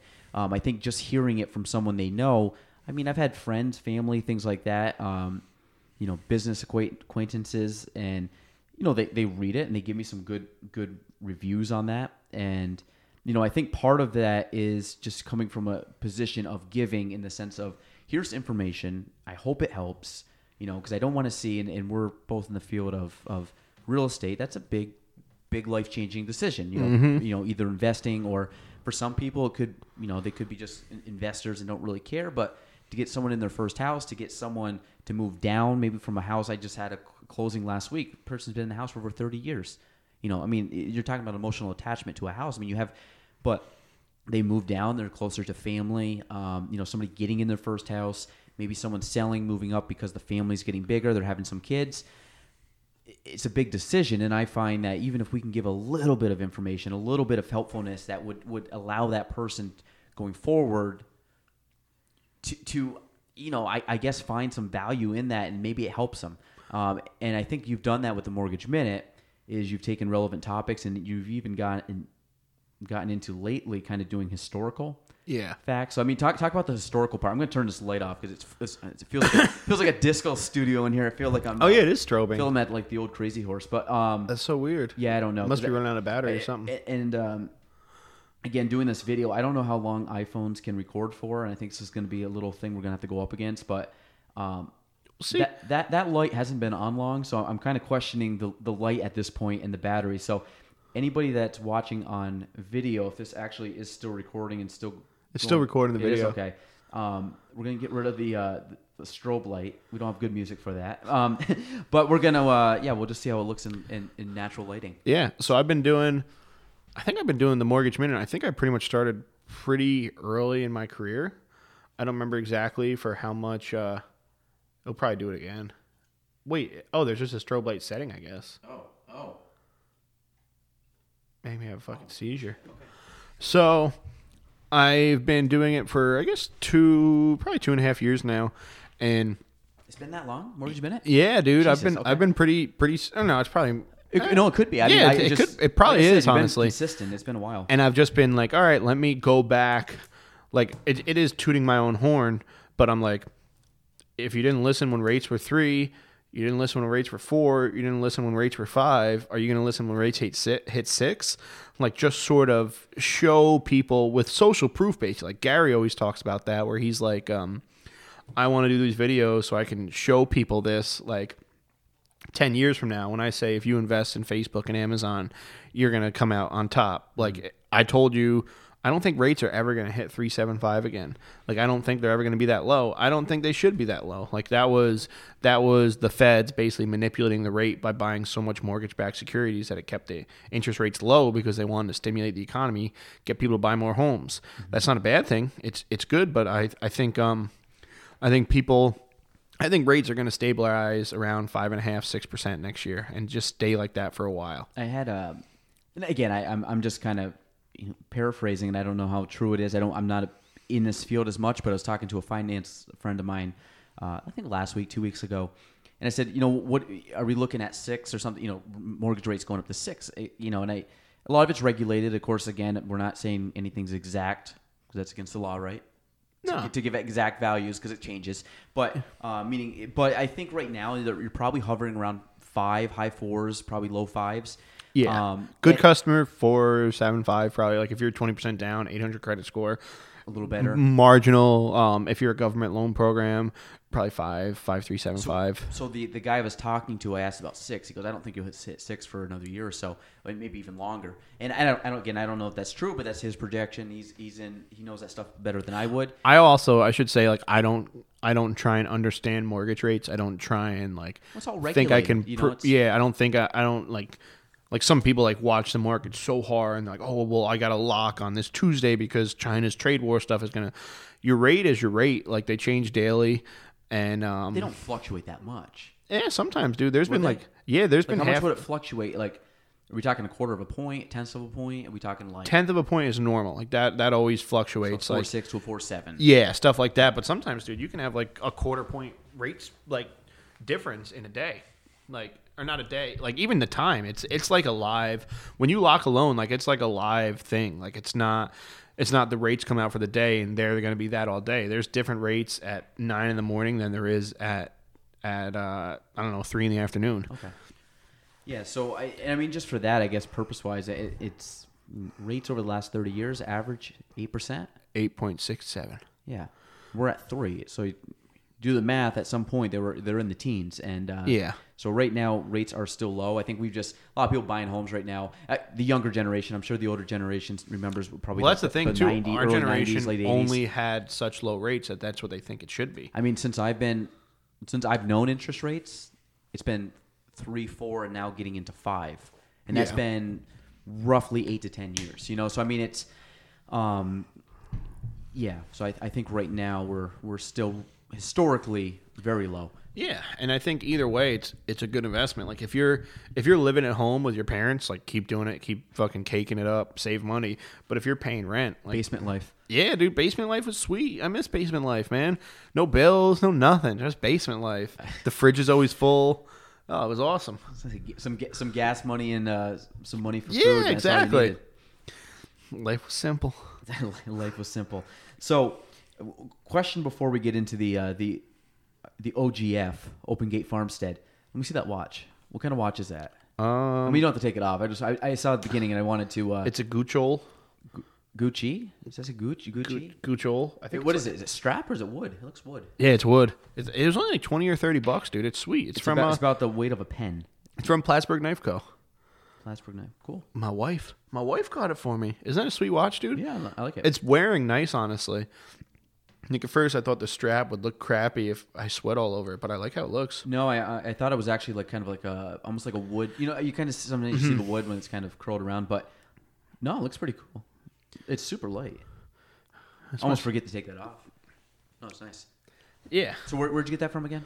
Plattsburgh Knife Co. Okay. Pretty sure. My wife got it, but I'm like 90% sure that's where she got it. You ready for Christmas? Get your shopping done. I bought her a pair of. Well, I mean, don't say this. I, this might I- come out. dude. m- This year. My my family is weird. Like when even when I was younger, like I would always just like whatever I what what I wanted, like I would just get early if it was useful. You know what I mean? Like Hence the podcasting equipment. Yeah. Yep. But like Sarah, like I'm like, oh, I'm gonna get her muck boots for Christmas, um, like really warm boots for the winter, and I'm like, I'm not gonna like make her wear her old boots for like two weeks. I'm gonna just give her new boots. So I bought them. I got them gift wrap because they, uh, I don't know, uh, some American Cancer Society or something was doing, or Red Cross was doing gift wrapping. So I'm like, oh, I'll, I'll get it wrapped up. But I just gave it to her like right when I got home. And my parents would always do stuff like that. Like I'd get snowboarding gear and they just give it to me because I'm like, well, I'm gonna, I'm gonna go Yeah, snowboard. get, get the extra couple weeks. I my uh, my wife wanted a jacket, and, and I, I I'm not going to buy her any clothes. It's just that's a losing battle. It's tough. Um, meaning I don't size and everything else, and style and, cl- and look and everything. So she bought this jacket. Of course, I ordered it. Came home. She opened the box. Both her names start with G. Common mistake. She just looks at it quick. Opens up. She already knew she was getting it pretty much.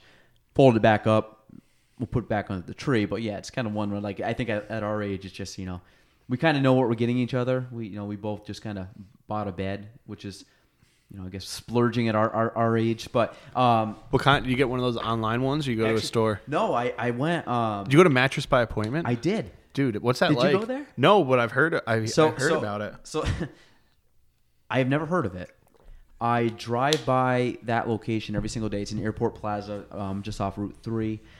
Um, so my wife was like, "Hey, let's do this mattress by appointment." I'm like, "That's kind of weird." I'm like, what, uh, whatever. And she goes, "We have a, we have an appointment to go try out mattresses." I'm like, okay, great. Like whatever. I get to go lay on some mattresses. It's cool. So we show up, walk in. Um, Derek, think it's Derek Reset is his name. Real nice guy. And we walk in. Um, he's got like seven mattresses lined up. He's got kind of a bunch stationed in the back. Very bare bones um, location. You know, all he really needs to operate. We go in there. He knows a lot about mattresses. Been doing it for a couple years. Um, we bought a king mattress, which we've always wanted to get and uh, super nice guy delivered it that day to us um, waited a couple days let it kind of work its magic and, and he's, he said let it sit for a couple days and then put it up. But yeah no he's good. I think if anybody that's looking to buy a mattress i it's kind of cool when he walked in on the mattresses themselves he ended up um, he took off like the amazon like the label that you you know when you go to purchase like you buy it on amazon he took that price and the prices are like I mean, don't quote me on this, but I think they're like fifty percent of what you would get on Amazon. The same exact style, and and I mean, I know you're huge into this, probably probably one of the biggest people in the area, but just supporting local. Like, I, I'm not going to go on. Like, I'm I'm much more happy supporting a local guy like that, entrepreneur, sole, sole proprietor, you know, and. Nice guy, like I said. I mean, he's a Chiefs fan, but we can't, you know, Yeah, Kansas can't have it Chiefs, all. but, you know, can't have it all. And uh, he's having a good year right now. They're doing I do well. some stuff like some stuff I buy local. Like I try and I try and make the stuff that I buy a lot local. Like I grocery shop at Aldi's because it's like easier, but I still go to North Country Food Co-op a lot and like Yep. like for some purchases like I'm just going to get it on Amazon. If it's like uh, uh, uh like a electronic technology thing, like I'm going to go on Well, Amazon or I, I always have a hard time. Like, say say we went and like looked at this mattress, sat on the mattress, all good, loved it, and just said, "Oh, "What's okay?" We got the name, got the brand, got the everything. I'm gonna go buy it on. Like, I, I don't like doing that. Not to mention, I mean, I'm, this guy beat Amazon by a lot. I mean, he Yeah. saved a ton of money, and he was local, and he shipped it. I mean, say shipped it. He, he literally drove his truck and dropped it off at Yeah. their house, and it was, it was very very good. Um, like I said, nice guy. Um, again, that's mattress by appointment, Airport Plaza, Route Three. I do not know his number. I know he's on Facebook. He has a ton of good reviews. Um, but yeah, just trying to ho- hopefully some people can support him if you guys are looking for mattresses. But I think yeah, buying local, and that is a perfect segue to I think kind of the the, the meat and potatoes of this episode. We're going into the Open Gate Farmstead, located. I don't know the address, but on Green Street in Keeseville Yep. and it is now actually gated, but the gate is open. It's open. It's, open for business, It's baby. open for business. Um, before it was a metaphor. Now it is is a metaphor slash reality. It's there physically. You can grab it, open it, swing it, shut it, lock it, whatever you have to do. But I want to hear the origin story of the Matt and Sarah Homestead, also known as Open Gate Farmstead. Um, you can find it on Instagram. You can find it on Facebook. at Um, Open Gate Farmstead. New you can find it on YouTube. There's Yeah. actually some really cool building, yeah, dude. building check out, videos. Check out. Yeah, we're up to like 60 subscribers, so it's it's been going good. So, so Matt, t- tell us the. I, I want to hear the background. How how you came because I don't think you've ever told me this. How you came to find the house. Um, what was the vision behind it? Obviously, I know you you and and a little background on Sarah. because I I know Sarah's real. I've She's seen, like a mystery, dude. I've seen pictures. I've seen video. People, you I've don't never really, met. you don't really know though. I have she never- could be a model that I just hired. Like, She could. She's one of those fake. She's like a, a high. Uh, uh, what's it called? Hologram thing. yeah. Well, people at like Um, Rotary and stuff are always like, "What is it like, who's Sarah?" Like, we never get to meet So- her. She doesn't, she's like, she's just hidden in the woods, I- man. would, would Sarah ever get on the podcast? I want to have. I'm gonna have her on mine. and I should have her on yours. That'd too. be great because I I, like should have her on yours first because I feel like it'd be like break, weird. break her in a little bit, like ease her into the uh, l- l- much less pressure here. But um, I so give me the background. I want to hear a little bit about Sarah because I know pretty much nothing except she's good with animals. Um, the background of the actual homestead. Um, what your parents thought about you guys buying it, and kind of I guess bring us into 2000 going into 2019. Um, and then you know some plans for the future because I know you guys have some aspirations as to what you want to do with the with the Open Gate Farmstead. Um, again on Instagram and Facebook. Yeah. Open Gate Farmstead. Um, so yeah, Matt, give, give us give us everything and anything. Go deep on this. So I guess. So when I was in the mortgage industry, I knew I knew I'm like, oh, like I should I should buy a house. This is this is sweet. Um, so I would ask realtors. I would say, do you either know? I was either thinking, do I want to buy an investment property first? Because if you buy an investment property as your first property, it's a lot easier. You can go three and a half percent down. I'm like, I either want to get an investment property or like a farm type house and something with a either I wanted a little bit of land or I wanted waterfront. And um, I would just ask realtors, like I wasn't like super active searching at the time. I would ask realtors, I'm like, hey, do you happen to know of any listings that are either like waterfront that's decently priced or um, no, this Lake Champlain waterfront, just anything, honestly. I, I river, feel like I, pond, stream. yeah, like Lake Champlain, I feel like would be too expensive. Like I'm, I would be cool with a river or a pond or anything like that. We looked at, we looked at three houses. Um, one was on Chazy Lake and it was just all fucked up. One was in like deep, deep, deep Saranac. Like it was on an unpaid or a unmaintained road at the end, and it was perfect. Besides, it would have been like an hour commute. Like that house was honestly pretty cool. It had like three acres, um, its own pond, but it was just too far. Like I couldn't commute into Plattsburgh. And how long ago was this, time wise? June sixteenth, twenty sixteen. That's when we closed on our Two, house. two and a half years ago. Yeah, so Okay. before that, and um, and then uh, I talked to I talked to a realtor, and she was like, "Hey, I got a, I got a house. Like it's on a nice piece of land. Like come check it out." And it was fucked. Like it had, Basically, we have a tear down property. Yeah, which no- you didn't actually end up doing, but yeah, yeah, people, could, you definitely could have teared it down. My parents still want me to tear it down, but screw off, guys. Our house is dope. It's just taking a while. We're not rich. So it was when we first walked in, you had to use a shovel to clear a path with all the garbage that was in there. Like the dude was such a bad hoarder and it had mold in one of the corners. And I'm like, "Oh man, like you know, we saw the potential. It's uh it was basically originally, I believe, a 16 by 40 hunting cabin, and then he added additions onto it. was there heat? Just a wood stove. Okay. So just a wood stove. No running water, There might have been no toilet for sure. no toilet. Well, there was a toilet, but it wasn't hooked up. this dude was really weird. Like he would start a project and then like stop it. Like he had he had a kitchen roughed in where like it looked horrible. Like it was just basically like two by fours holding up a sink. But then he like cut the pipes to it and tried to move it around. Like there was a hot water heater that was in place, but then the pipes were cut to it. And it was there was seven thousand pounds of trash that we took out of there and off the property, like super duper overgrown. Like you couldn't. The only reason you could walk around the house is because when he redid the roof, he just slid the shingles off. Like he never like. So that, that's the only reason you could. And when you walk around the house, you had to like keep your shoulders tight and just walk like right next to it. And um, it was it was flat land. It was 14 acres. Like it it had a well. Um, the septic worked for a year. We found out after it was like horrible and not put in right, but it's all good. We got it we got a new leach field in there. You put your own septic in. We put our own leach in. Oh, leach. Okay. Yeah, so the septic we kept the same septic because it's it was a 500 gallon tank, and um or it might have been a thousand I don't know, but the tanks like it's just a concrete tank that don't fine, really yeah. matter.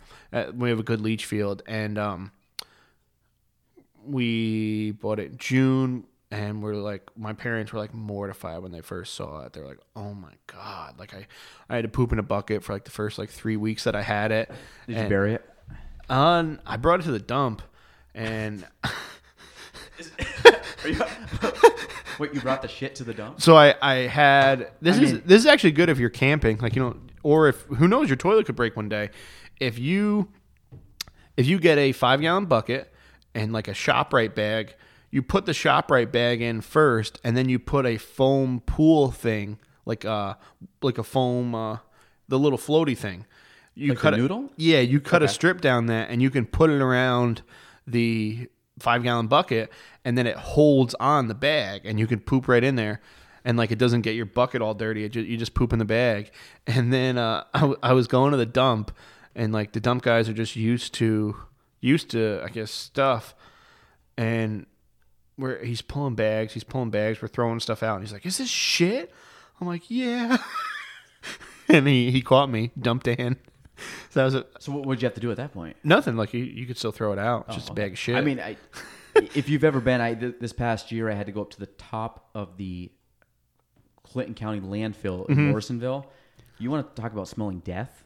That was that was one of the worst smells I've ever. s- th- There's ten thousand seagulls up there, and there's guys out there literally driving, um, kind of kind of like uh, bulldozers. Yeah. just pushing, just pushing. just junk all over the place. So we did. Um, so we closed on the house, and we were like, "All right, let's fucking get to work." We saw there was a little spot of mold. We were like, "Oh, that just happened because when he was adding an addition, um, it got rained on because it wasn't covered."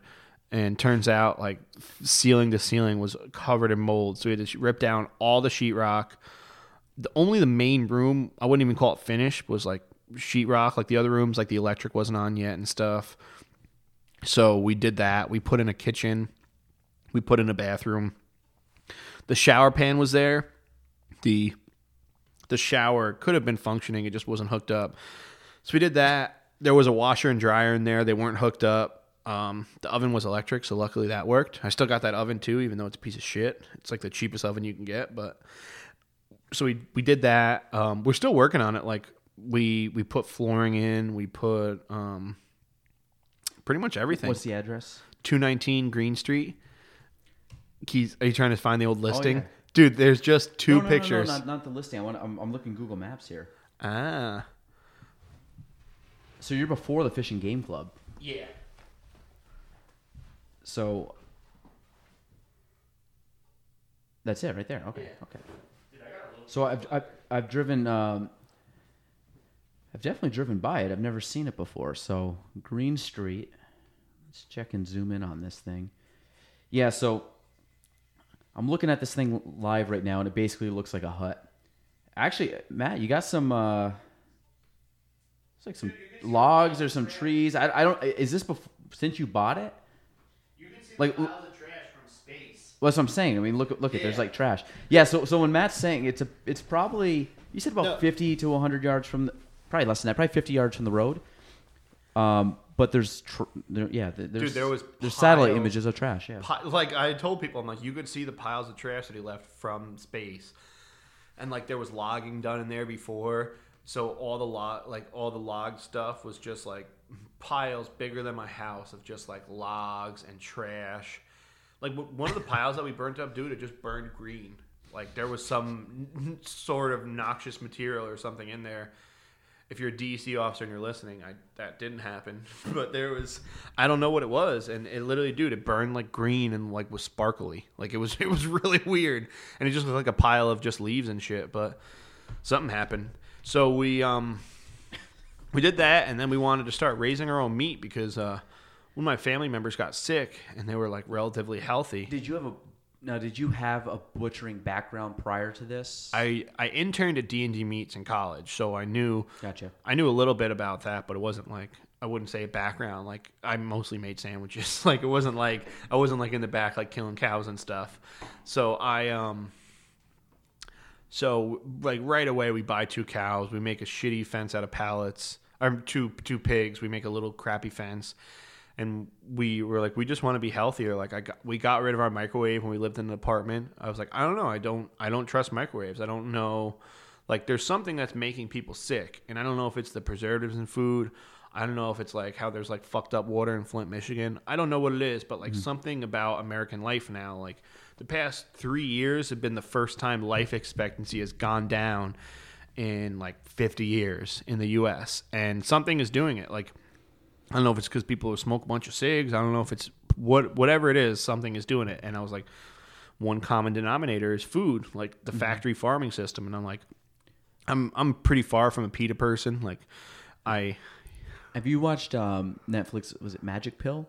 yes Which was food. yeah It's pretty incredible what um, just nutrition, eating correctly will do for just your whole. I mean, that, that that's chronic disease is probably the biggest, one of the biggest, or is yeah dude. Heart disease is the number one killer now. I But think it's, it's like it's all these things that are caused, and, and a lot of it is by by food. Yeah, So- dude, just junk. Like when you eat, you like burgers shouldn't cost a dollar. There's not going to be like real food in One in cent at Burger King, I heard. Yeah, have you heard about that thing? No, I, I, I, was that even true? you have to if you're within 800 feet of McDonald's, that thing will pop up on your phone and say you have to go to Burger King to claim your your dollar Whopper now. It's genius. Dollar watt? No, I think it's one cent. Or one cent Whopper, Okay. yeah. But you have to be you have to place your order, a mobile order, while you're near McDonald's. That that's the kicker. But you know why they're doing that? Because What, what's the distance? like let's say a thousand feet within a within a McDonald's, and then you can get that. Route three, you're, you're. Yeah. Just pull in the parking lot But McDonald's. the reason they're doing that is because it's only available by mobile order, and to use mobile order, you got to put your debit or credit card info in. So they're basically giving you that f- for a cent because then your info will be in there, and then next time you go, you'll be like, oh, I can just use mobile order. Mm-hmm. Boom, marketing. Yeah, it's it's kind of like a Dunkin' Donuts, a two time Wednesday Yeah. mobile orders, Yeah, just which I always forget about. So wait, what is that, on the app, on the Dunkin' Donuts app, if you go to dude? Dunkin' I don't Donuts even have a Dunkin' Donuts app. Well, I'm fucking. so um, everybody, we're gonna introduce Matt. Is 2018, almost 2019. You got to have that Starbucks in Dunkin' Donuts app on your phone. But back to the farm. So, ba- well, well, yes, keep keep going. But uh, again, we, we want to hear background on the infamous Sarah Craig. Sarah Craig, dude, she's a badass. I love What's, you, what's, babe. what's Sarah's maiden name? Sarah Manning. Manning. Yeah. Now let, let's go because I know we're going to skip over this because we got to give an intro. So when we eventually get her on, we'll be good to go. So so give us the background. Where's she from? Name? How'd you meet her? So Sarah is from a small town uh, in it's like the Russell Edwards area. I think it's called Edward DeKalb School. She graduated. She had about thirty people in her Out- class. out west? Yeah, out west. Near Can- it's in between Canton and Potsdam, basically. Hermon DeKalb. Yeah, Is that where she went to school? yeah. Oh no shit. Okay. So I went to a school of 900 people was my graduating class and like where her parents live it's just like you look one way there's not much you look the other way there's not much so it's it's a lot it's a lot different life than So the did she grow up on a farm? no she had neither of us the only farm influence we really had was when I, I used to go on vacation to a dude ranch when I was younger and that's basically like it's a resort like it's a working farm but it's a resort Where'd you go? Where- uh, East Hill Farm in New Hampshire oh, it's okay. It's like beautiful. It's like it's like a picturesque farm. Like there's a nice there's mountains in the background. It's all pretty and beautiful and clean. You can horse ride. Like in the morning, the kids would go in the chicken coop and be like, "Hey, Mister, make sure this egg goes in my omelet." And like he'd bring it to the cook.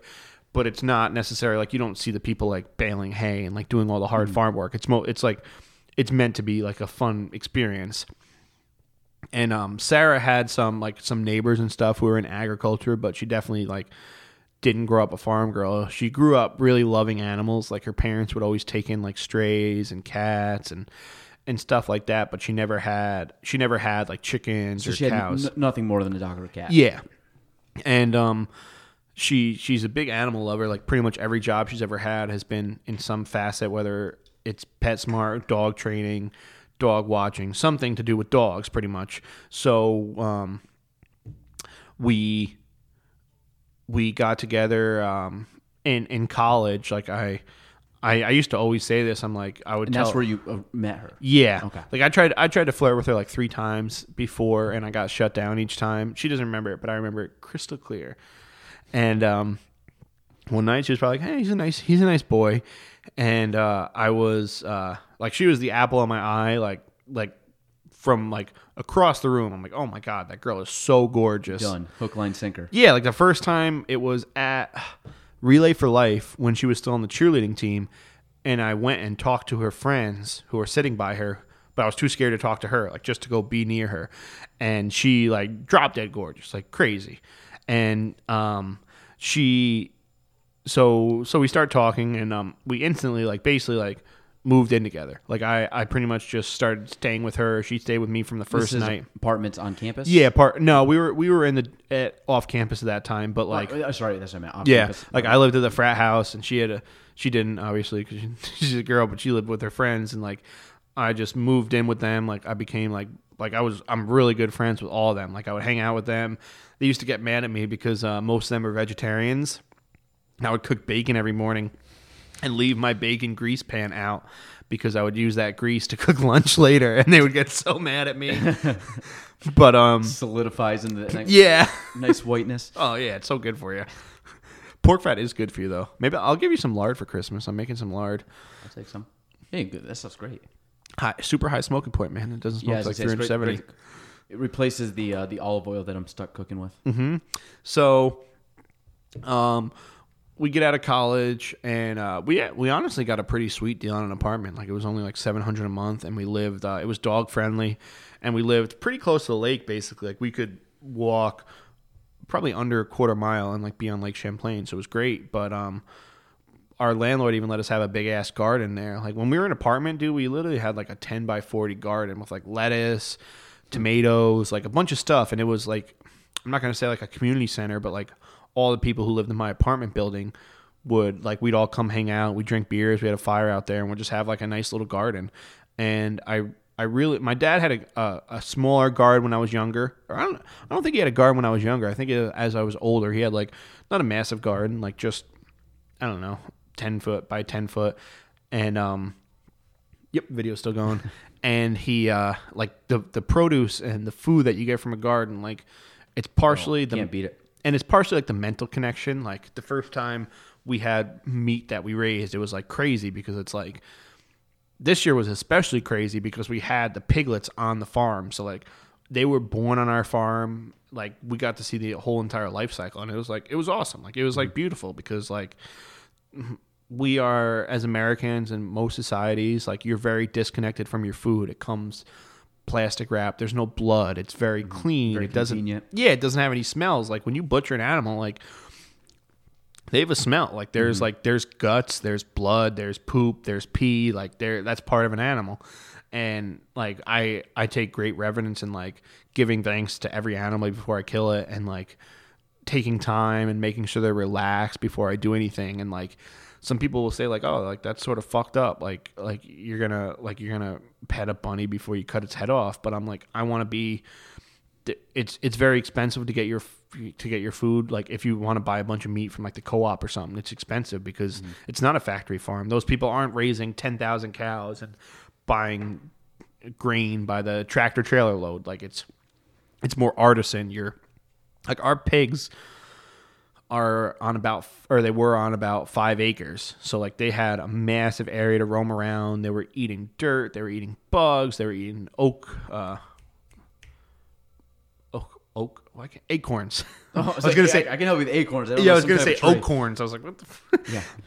and um there's there's something really special about when you get to have like high quality meat that you had a part raising in it and it's not like most of the most of the money when uh when you buy something is like trucking it and like like when you buy there's almost you're not most likely not going to get US beef it's most likely from like New Zealand, Australia, Brazil, that sort of thing. So like it's expensive to ship stuff across the continent and it's never going to be as fresh. And I'm like a pretty big animal lover. Like I love my dogs. I love even my outside animals. Like they're they're awesome. But I um I wanted all the animals that we were gonna eat to like have a good life. And I always tell people like, what's it like when you when you off them? Like I I don't do the killing for the pigs. Like I send it to the butcher. But I'm like they had a great life. They're confused for a little bit on a trailer ride. Like I take them trailer them to a butcher, and then they sit outside for a night so they relax, and then they get put down mm-hmm. and bled out. But the like you can control their life up to them. It's the same as like the dogs. Like we try and give the dogs like the best life possible. When we used to go on vacation, we would like go to places that we knew had water for the dogs and were dog friendly, and we were going to be able to like have fun with the dogs there.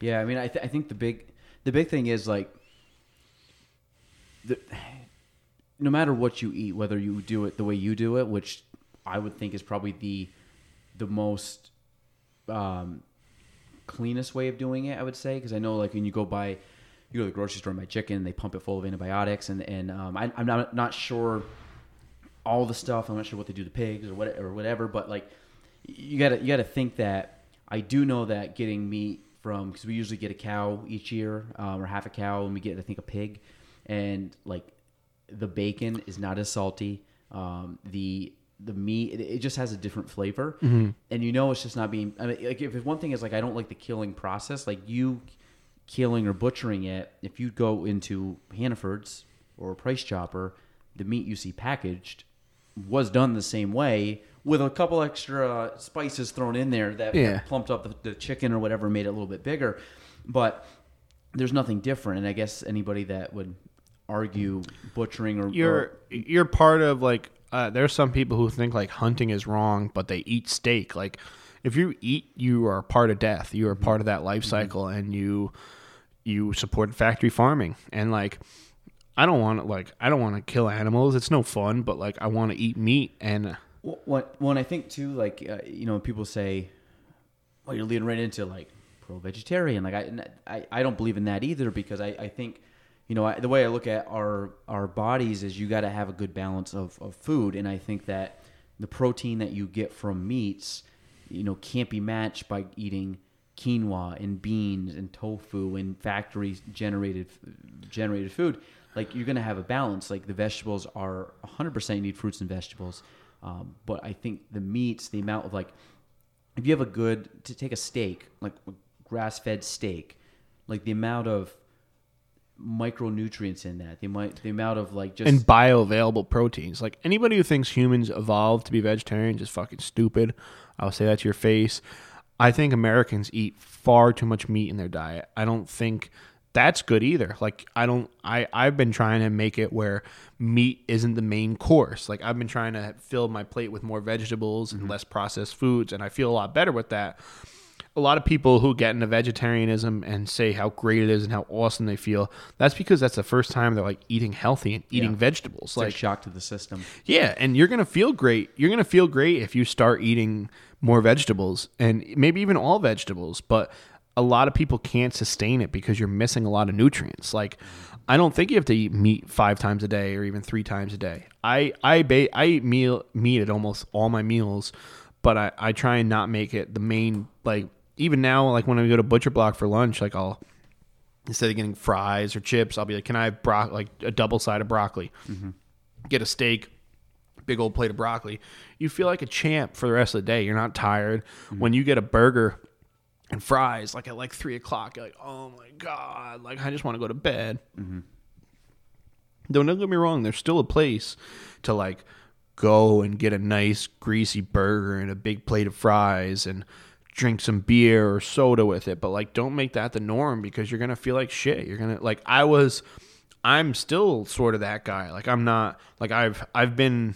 I'm not gonna say like a high level athlete, but like I've been top four percent in a Spartan race of like all the racers. Like I've I've done jujitsu competitions. I've done Spartan races. I've done some some pretty pretty decent athletic endeavors like i'm and i i know that i'm getting soft now and i know what you're supposed to do to maintain good body composition and to be healthy and it's it's it's constantly a struggle like i quit cigarettes and like that was that was super hard like i used to smoke so many cigarettes and like you just feel horrible. Like if you drink soda, if you go to Dunkin' Donuts and get a caramel macchiato with like fucking 100 grams of sugar, you're going to feel like shit. And people do that because it's easy. Like it's easy to go McDonald's drive through. It's easy to go to Dunkin' Donuts drive through for breakfast. But you're not going to like you got to step back, you got to plan a little. Like we only we only get one body. We only get one mind and like your body and mind is going to work so much better if you feed it the right stuff. Yeah, and and, and uh, so I historically have ate pretty well, and like I, I've pretty much gone opposite of that over the last few months. Just mixture of work and just kind of being busy here and there. And I think the biggest thing, you know, is the lack of food prep. You know, just I mean, getting making sure I have the food ready, making sure I have it available, and I make it in something simple that I can, you know, make a big meal one night and then you have lunches for a couple days. Um, you know, when I do that, I feel great. And when I'm eating correctly, I feel great. I sleep better. I'm not as achy. I'm not mm-hmm. and like all these things. And, and it's not a placebo effect. I mean, it's legit. You can you can as soon as you clean up your diet for a couple weeks or a month, you feel great. Dude, even I- like a day. Like if you Well- if you try a whole day Well, of like eating go- clean, I mean, even a meal. yeah. and I think that you know you go. I always find if I can go about a week of eating very very clean, like you know I'm getting vegetables in and stuff like that. And I'm having you know good cuts of meat and and you know a good mixture of of starches and stuff and fats. Like I feel much better, and it, when I've done it consistently over time, we talked about habits earlier in the, the podcast. Like you feel great. And even going one, probably, like I said, probably three, four months of not eating well. Like, I, I mean, I'm, I'm eating okay, but when I was, you know, 80, 90 good, 10, 20 bad, I'm probably like 60 good, 40 bad. So, I mean, it's like, and, and I can feel a difference. I'm, I'm more sluggish. I'm, I'm more sore. I have, a, like, every once in a while, I have a little less, I don't go to the gym as often. I mean, it's just, it's, it's a bad, Dude, even when you go to the bathroom, like there's when you eat junk, you can see there's more waste. Like mm-hmm. you, you people can you can draw conclusions. You know what I'm saying? Like when you're eating healthy, there's not going to be that much there because your body is Yeah, actually regular, bur- yeah. yeah, it's burning up all those nutrients. Mm-hmm. Like you got to think of food. Like food isn't like a pleasure thing. It food should be fuel. Well, I think it, I think it can be, but it, it's it's in it's you know It should be a- both. It shouldn't it's all a- be pleasure. It's a it's a ple- like a Saturday Sunday like going out, and I think there, there's pleasure in eating good good food too. Yeah. I mean, you got to, but the thing is, it's a habit. You know, if you're if you were living on sugar and living on breads and pastas and, and everything else, and all of a sudden you're shocking your system when you have chicken and you know some greens and some asparagus and then and then some avocado, like that stuff right there, like eventually, yeah, it's gonna be a little bit of shock to your system. You're getting over the addiction of sugar. Mm-hmm. Once you do it, like once you start eating good, you eat good for a month, and then you add sugar in, you feel like crap, and you don't want it. There's absolutely You no. feel like food hungover, man. I've I've Yeah. been like food hungover. Where I went Yeah. snack crazy, and I've been like like I've literally woken up like, did I get fucked up last night? Like this is yeah, wild. sluggish, and you're like oh, like sodium, like just like. Mm-hmm. And, and I also find too like like pizza. If I eat pizza, everybody loves pizza, but if I eat pizza, like I'll wake up guaranteed middle of the night and be chugging water. I'll wake up the next morning chugging water because just the amount of salt. It's like it's not something I normally put in my diet, and when it does get in there, it's like you can tell the difference. Like you're sitting there like you're so thirsty, where if you like you eat a good meal, you don't even really need to drink anything or eat anything because it's like it's just so clean. Um, but I, I want to get back to back to the farm. I- So I've had some eggs from you, and I've had a goose egg, mm-hmm. goose egg, mm-hmm. and uh, there's there's a difference. I know we've talked about this before between a farm raised, cage free, whatever you mm-hmm. want to call it, free range egg, and what you might get at the grocery store from a factory farm or something like that. And and for and I'll let you talk a little bit more about this, but I coming from an outside perspective, it's night and day. Like any blind taste test you want to do, Dude, I want to do I want to do a marketing video of that where I do like the egg challenge where I have like a Stewart's egg versus my egg mm-hmm. and like you fry them up the same exact way like 10 seconds or whatever a minute each side and like just go to people and be like hey try this egg try that egg what do you think? Like the yolks they're supposed to be dark dark yellow and it's supposed to like stay together like it's not when you buy eggs from the store like it's like It hits and crump kind of. yeah it's like a gross like pale pale yellow and It's almost hard to break the yolks Mm-hmm. on the, your kind of eggs. Yeah, and I mean, like animals, chickens. Chickens are little dinosaurs that are supposed to be out eating bugs, messing up the dirt. Like they'll even eat like like mice and stuff like that. And they they're carnivores. Like, and when they have a nice diet, when they're allowed to go out in the sun and eat eat good stuff, like you're gonna get such a better product, and it's gonna taste better. You're gonna feel better, and you can get full on a lot less eggs. That's one thing I've noticed too. Like you can only eat like two eggs and be like super full versus some people like have to eat more eggs for breakfast. So, so when you, one of my favorite, like favorite meals is when I've got gotten the eggs from you, and I've just like sautéed, you know, some like uh, some kale or spinach Mm-hmm. or, or you know, s- s- sautéed that in like some coconut oil or some, you know something, and, and all of a sudden you throw some eggs on that and whip that up. That is so good. Like eh, if nobody's ever tried it, Yeah, dude, off- spinach and eggs is so good. Yeah. and good butter. If you get some good Kerrygold Oh, butter, that's the other thing. Yeah, Kerrygold butter. You throw that in with some. I mean, with anything, you throw that with eggs. It's amazing.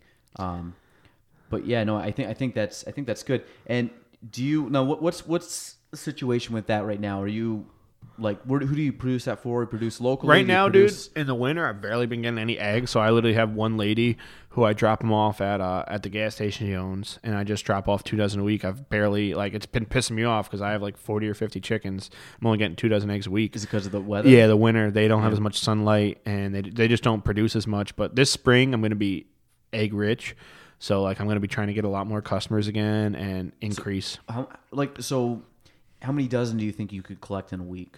Because I'm, I'm assuming the 40 chickens they they roughly lay about one a day. yeah, like I think I'm going to get like f- like at least twelve to thirty dozen a week. and you have so if you have 12 to 30 dozen do you i mean do you pretty much have buyers or, or, or I think I clients that I know that like that's why I don't mind chickens because they're not super expensive to maintain.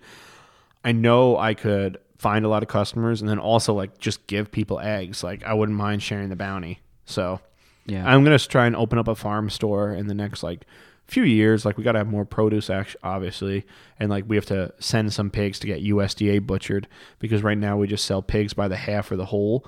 So you don't have to go. You still go to like I still go to a real butcher, but there's less regulation versus if I got it slaughtered and sold it by the cut.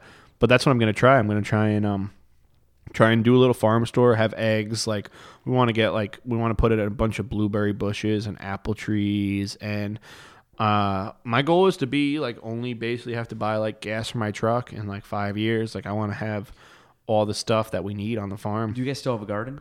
We never had a garden because the first year we had to make sure we didn't die this winter.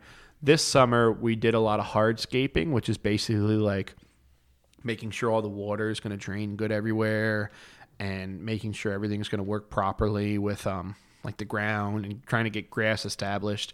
And this year we're going to try and do a pretty big garden and get some canning done, that sort of thing. Cuz gardening is is relaxing, man. Like waking up in the morning and like uh, going, like working your hands in the dirt, making sure there's no bugs, making sure everyone's doing good, checking on the plants. It's nice. yeah i was gonna say like i mean i come from a background where i don't do any of that not in a sense i mean i've i've I have no problem with like doing work and stuff. I'm, but um, you know, I grew up doing chores and grew up, but but my job doesn't entail much of that. So like days when I can like mow the lawn, you know, rake the leaves, shovel snow, like you know, it it's a burden. You're like, I don't don't really want to do this, but you know, when you s- 10, 15 minutes into mowing the lawn, it's peaceful. You know, like I can put on a, a podcast or you know, and but I think like even doing that kind of stuff, like just manually doing some labor, um, you know, clearing trees or you know, doing a garden, it just it's like a nice mindless kind of like Well, you probably retreat. feel good when you're done mowing the lawn. You look at it and you're like, I that you accomplish something. Yeah, like I think so many people just outsource like everything in their life now. And like I'm not going to say like that's a Tim Ferriss thing, but Tim Ferriss is so hyper efficient and tries to figure out like the best way to do everything. You almost lose some stuff. Mm-hmm. Like I want to talk to each customer and like maybe it's not maybe it doesn't make sense to talk to someone who doesn't want to buy a home for 2 years for like 45 minutes, mm-hmm. but I think taking the time with everyone and everything and like maybe you know maybe I could get meat for cheaper from Sam's Club, but if you take the time to do something and you accomplish that, you're going to feel good. You could probably pay someone to mow your lawn. You're like, well, if it takes me an hour to mow my lawn and during that hour I call leads, I could make an extra two grand a year and that would pay for doing the lawn. But there's something nice about like looking back on what you did and realizing that you accomplished something and like the good feeling you get from like looking like, damn, my lawn looks fucking nice. Yeah, yeah, no, I I think that's true. I think it's just like even if it's something small, moving something, digging something. I mean, it just you get like a mixture of a little bit of pride because you're like, oh, I, did it, even though it might be like worthless, and someone just be like, oh, cool, you moved you moved this or did that or late, you know, some brick or something like that. But um, You're never gonna never try and do stuff for other people. Like you're never gonna be you're never gonna be truly happy if you're always trying to impress someone else or not doing stuff that you like truly want to do. Like the podcast, that's why I feel like I'm gonna enjoy it because it's just talking to people I'm not doing it because I want to become famous. I'm not doing it because I think I'm going to get like a million dollars a year in sponsorships. Like I just wanted to do it. I just wanted to talk to people. Yeah. And I think being authentic with whatever you're trying to do is always going to get you like the best the best outcome. Yeah, I, th- I think. Well, I mean, you kind of put it that way. Like, I think, I think coming from a position of giving is more important because I think people, and, and I mean, take our our industry. Like, I think some people think kind of like with a scarcity mindset. Like, I I don't really look at anything like I'm losing out. I look at more of like what can I gain. You know, Yeah. how can I improve myself personally to gain or get better and and I do that by focusing on how can I help you know Mr. and Mrs. so and so buy their first home or move down or a buddy of mine from high school like I'm coming like I'm coming from the position of I know what I'm doing. I, I believe in my abilities, but I also know they, they're coming from a position of need.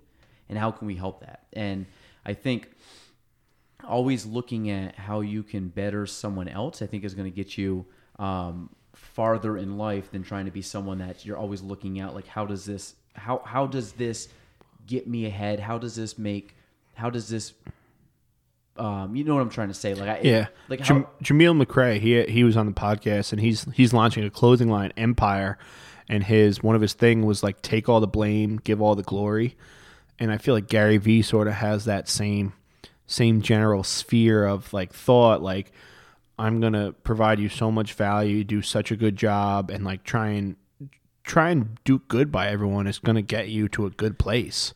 Yeah, yeah, and I, I think kind of what you're talking about before. There, there's, you know, especially in a place up up here, a lot of people know each other, um, and I don't think anybody's up up here. You know, I, I think it's it's better. It's one of those. My parents notice it how much nicer people are up here. yeah, and, and I think when when you look back, like I've kind of thought about this a lot over the past year or so. Like, no matter what I accomplish, you know, it will be cool. But like at the end of the day, if I just accomplish it for my own self and and and get to the end and you know die and for whatever reason that that's it like i think it's much better to leave you know a lasting impression or legacy or or help with someone else like if i the way i look at like like real estate and like our company like if i can succeed personally i will. I mean I'll, i'm fine. I got enough confidence and, and and work ethic i think to do that. But if i can also bring other agents or other people from our office along on that same journey and and benefit benefit us all especially up in our area um, i think the giving back nature of it or the the you know trying to come from a position where I can also make others succeed with, you know, and kind of leverage myself to help them and, and vice versa. Yeah. I actually got a good good quote up on my I can't see it. I- My office, I have a big whiteboard. I have two big whiteboards actually in my office and I have them all The connected. secret to economic success is to understand. No, not that one. Oh fuck! That, that, one- that one's for another day. Um, just a sec. Oh, so wait, wait, just just a sec. This better be a good quote, man. Oh yeah. Okay. So so the, the one I like it- it's um, a rising tide raises all ships. Um, and I saw it the other day, and I thought it was really cool. And the whole the whole premise of it, and, and it kind of hit at a good time because I was kind of thinking like in my head of you know how how can you better. And I think a lot of people in this area really try to do that because it, you know people are local. They've spent their lives here. They want to improve or leave the place they came, leave it in a better place than when they came. And I think you know a rising tide raises all ships, meaning as things get better, everybody else elevates. So the rising tide, hopefully, is the the success of Plattsburgh, North Country. Um, We're all in this together. And- like we're all yeah, we're and- all in the sea together. and I, and I think I think as everything gets better, I think it should elevate everybody. And I don't think one one person or one area or whatever should get better than the other. I think that people should try to help others realize their goals um, and come from a position of giving and, and helping and and I don't know. I, th- I think I think people get that, and I think people that do get that end up in the long term being quote unquote rich, um, meaning not rich money wise, but I think rich in life. And I think people that come from a position of I'm always being taken advantage of, I'm um, you know, I, I, I, I'm always getting the short end of the stick or people are out to get me. Like you, you're coming from at that point, or, you know, I want to make money and I want to be greedy and not give. Like, I think from a position of, you know, giving money or giving time or helping others or, or working with others to get better, I'm hoping that's what I try to live my life as. I try to be a good person. I try to, you know, give back when I can or if I have the means to or you know, or even if it's just having a conversation with somebody, trying to come from a position of how can I help them? You know, Yeah. I like there's things I know about that I hope could better somebody's life. And the other thing is, which is kind of the beauty of the podcast, like I'm gonna learn something from. We have a lot of conversations, but I'm probably gonna learn something today from you that I've never known before, which I already have on a few things. Um, Well, I feel like you can't change what happens. All you can change is your mindset. Like, I got my, I had a back surgery this year, and I was just like, I could have felt down on myself. I could have, like, I had a bunch of painkillers. I probably could have went to a dark place with that. But I was like, I'm so glad that I, like, live in a country where like I can go to the doctor and I have running water. My truck broke down. My transmission is going in the truck. I'm like, I'm so glad that my truck broke down when I wasn't in the middle of the woods. Like it broke down next to. uh So if you guys can't hear that, my my uh, plug for myself, I guess we're we're in my office, which is in the uh, D&H Railroad Station um, on Bridge Street. So if you ever, I always tell people if you're going down to like the Naked Turtle, um, if people don't know what it is, most people do know what the station is.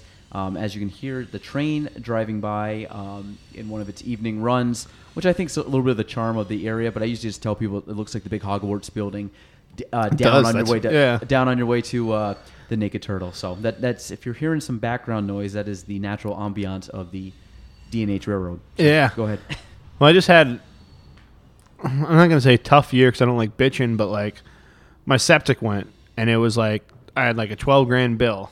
I got a lot of other stuff done too, but I was like, you know what? I'm glad that this didn't go in the winter. Like I'm glad that I can dig it up now and get it done, and then I have Yeah. Find, neighbors with heavy equipment that can help me out. find and the positives. yeah, like just just change your mindset. Like there's so much that you can accomplish and and feel better about in life if you just don't don't like some people are so fucking negative and then just suck the life out of like Yeah. everything in the room and doom and gloom and woe is me and life sucks. Like Yeah. no just Cut just those people out. yeah just deal with it. Like life does suck. Life is struggle. But It's hard. it used to be so much harder and that's why i feel like everyone's so fucking soft now because life was meant to have struggle. Like i make my life hard on purpose like cutting wood.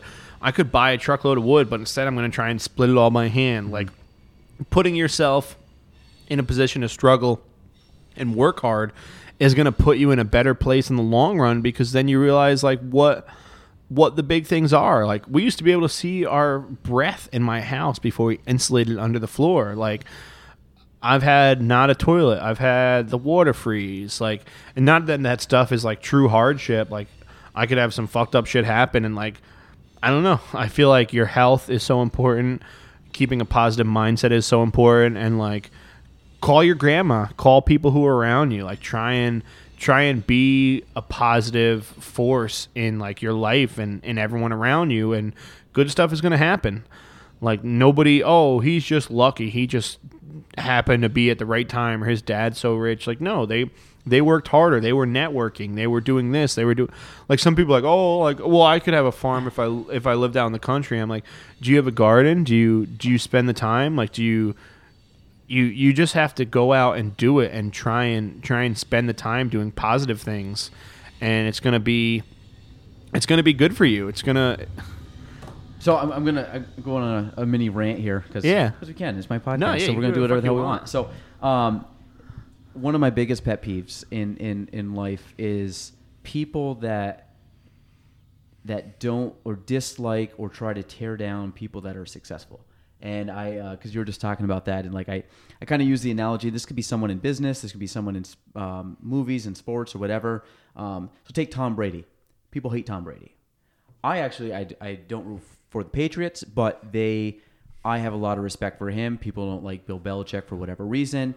You know, I think you know if you go from like a even a position of you know take business, somebody successful in business, like, or or you know even even going back to like college, somebody's popular, like they're they're doing something to get to that position, and I think people got to look at themselves and not not from a standpoint of like trying to tear that person down because that's your only I guess offense that you have. It's like you know get better and you can get to that position with hard work, and I, I find I try not to ever look at anybody or anything and then get that like that envious jealousy kind of factor because I always look at it, I look at it as a learning experience. If I look at somebody and I'm like, like I, I take I take my job, real estate. Like I know what all the agents are doing. It, it's it's I can see the lists, I can see what people produce, I can see I know who's legit, I know who's blowing smoke, I, I know you know you know I know the numbers.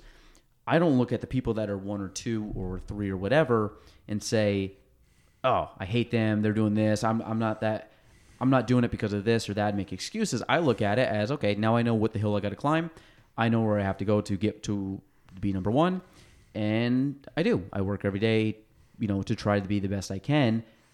But I don't do it in the sense of I make excuses or tear someone down. I don't like that. You know, I, don't like people that, you know, try to try to do that. It's like, and I think USA, world, whatever you want to call it, has gotten to that position now that people aren't willing to put in the work. Eh, some people are. It's not everybody. It's not a generalization, but there's a lot of people that will complain and they'll make excuses and they won't do this because eh, or they could have done something because they had the idea but they didn't put the effort in and so and so did it. You know, I, you know, you had the idea for Netflix. You know, you, You can talk you could talk your whole life about how you didn't come up with the idea of of streaming videos and everything else and guess what somebody did somebody's successful because of that because they saw the vision but more importantly they executed against that vision and i think i try to do that every single day um, i as i referred to before i have a whiteboard in my office with just ideas thoughts ideas things that come up things i want to do things that um, i may never do but they're thoughts that came to my head i put them on a board but I look at all that stuff as I'm going to execute on as many of those as I can. Some will be flops. Hey, this podcast could be a flop, but it's been on my board and I'm going to do it. I'm going to attempt it and see where it goes. But I don't, not not making excuses. And I think to kind of tie back into um, what we were talking about before, um, you know, you, you just have to put in the work, not make excuses, not care what anybody else does, what anybody else has. I think everybody should be in their own lane. And, um, I think you're kind of doing that with a bunch of stuff, with social media, with your business, tying in with your podcast, with your farm. You know, and I, I think what's cool about you is the fact that you kind of said it. Like I moved into this rinky-dink little crap house with no running water, and your parents didn't want you to do it. You didn't care what your friends thought. You didn't care what your parents thought. You went and you did it. And you know, not a lot of people can do that. Not a lot of people can put their pride away and say, "I need to have the fancy car, or the fancy house." It's like you know what you want, go do it. And and I think what's going to happen is, I think you're.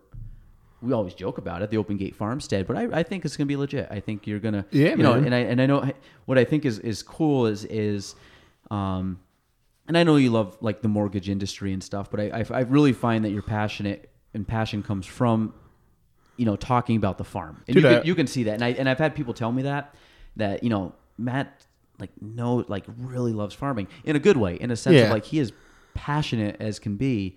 And it's something that we, you know, we know you're going to succeed. And I think because you have that passion behind it now, trying to relay all this back and get back to where we were, what is the future? You talked a little bit about Open Yeah. Gate Farmstead. Like, what, what, are, what's 2019, 20, 21? Because I, I think you are going to keep building on that because I think you do have a, a big passion for it. And I see, especially, you have a teammate in Sarah Yeah. that is very good at it. Well, I always tell Travis, I'm like, I, I promise I'm never going to quit. Like, I've had a few other mortgage companies approach me. I'm like, I will literally only quit to be Amish. Like, I'm never going to join another company or like. we're going completely out. grid. yeah. But, like, I want to, by 2022, I want to be totally off grid and have like fully self sustaining. Like, I want to, I want to eat everything that I produce. I By want what year? 20, 2022 or 20, Okay. or it- four years? 2021 2022 we'll Okay. see we'll see how it goes years, cool. yeah like we put in solar panels um i'm i wouldn't say i'm like a doomsday prepper but we're But I'm a doomsday prepper. but but i raise rabbits because you can get the most meat for the least amount of input out of any animal but but there's like I have a seed packet, I have seed vaults, I buy a lot of ammo, stuff like that, and I think it's because like we grew up in fucking good old USA in the 90s and 2000s when everything is great. There's a lot of money to go around.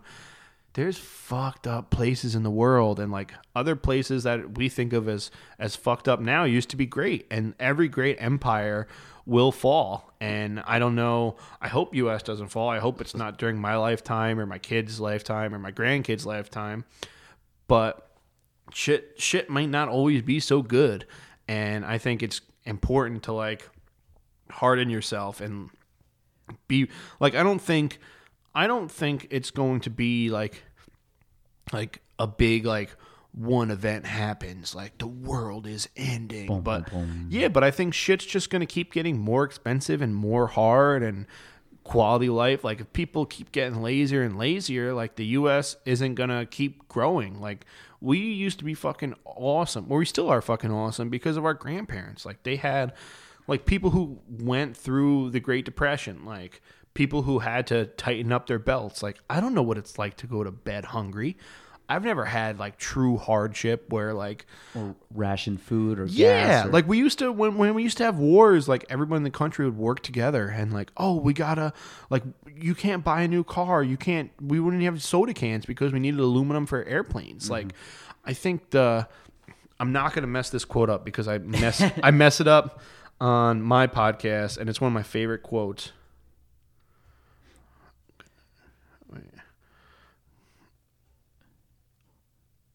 We didn't go off the air, guys. We're just in deep anticipation of of the of the correct quote. We're we're going straight to the source. Where's the UrbanDictionary.com. Hard times create strong men. Strong men create good times.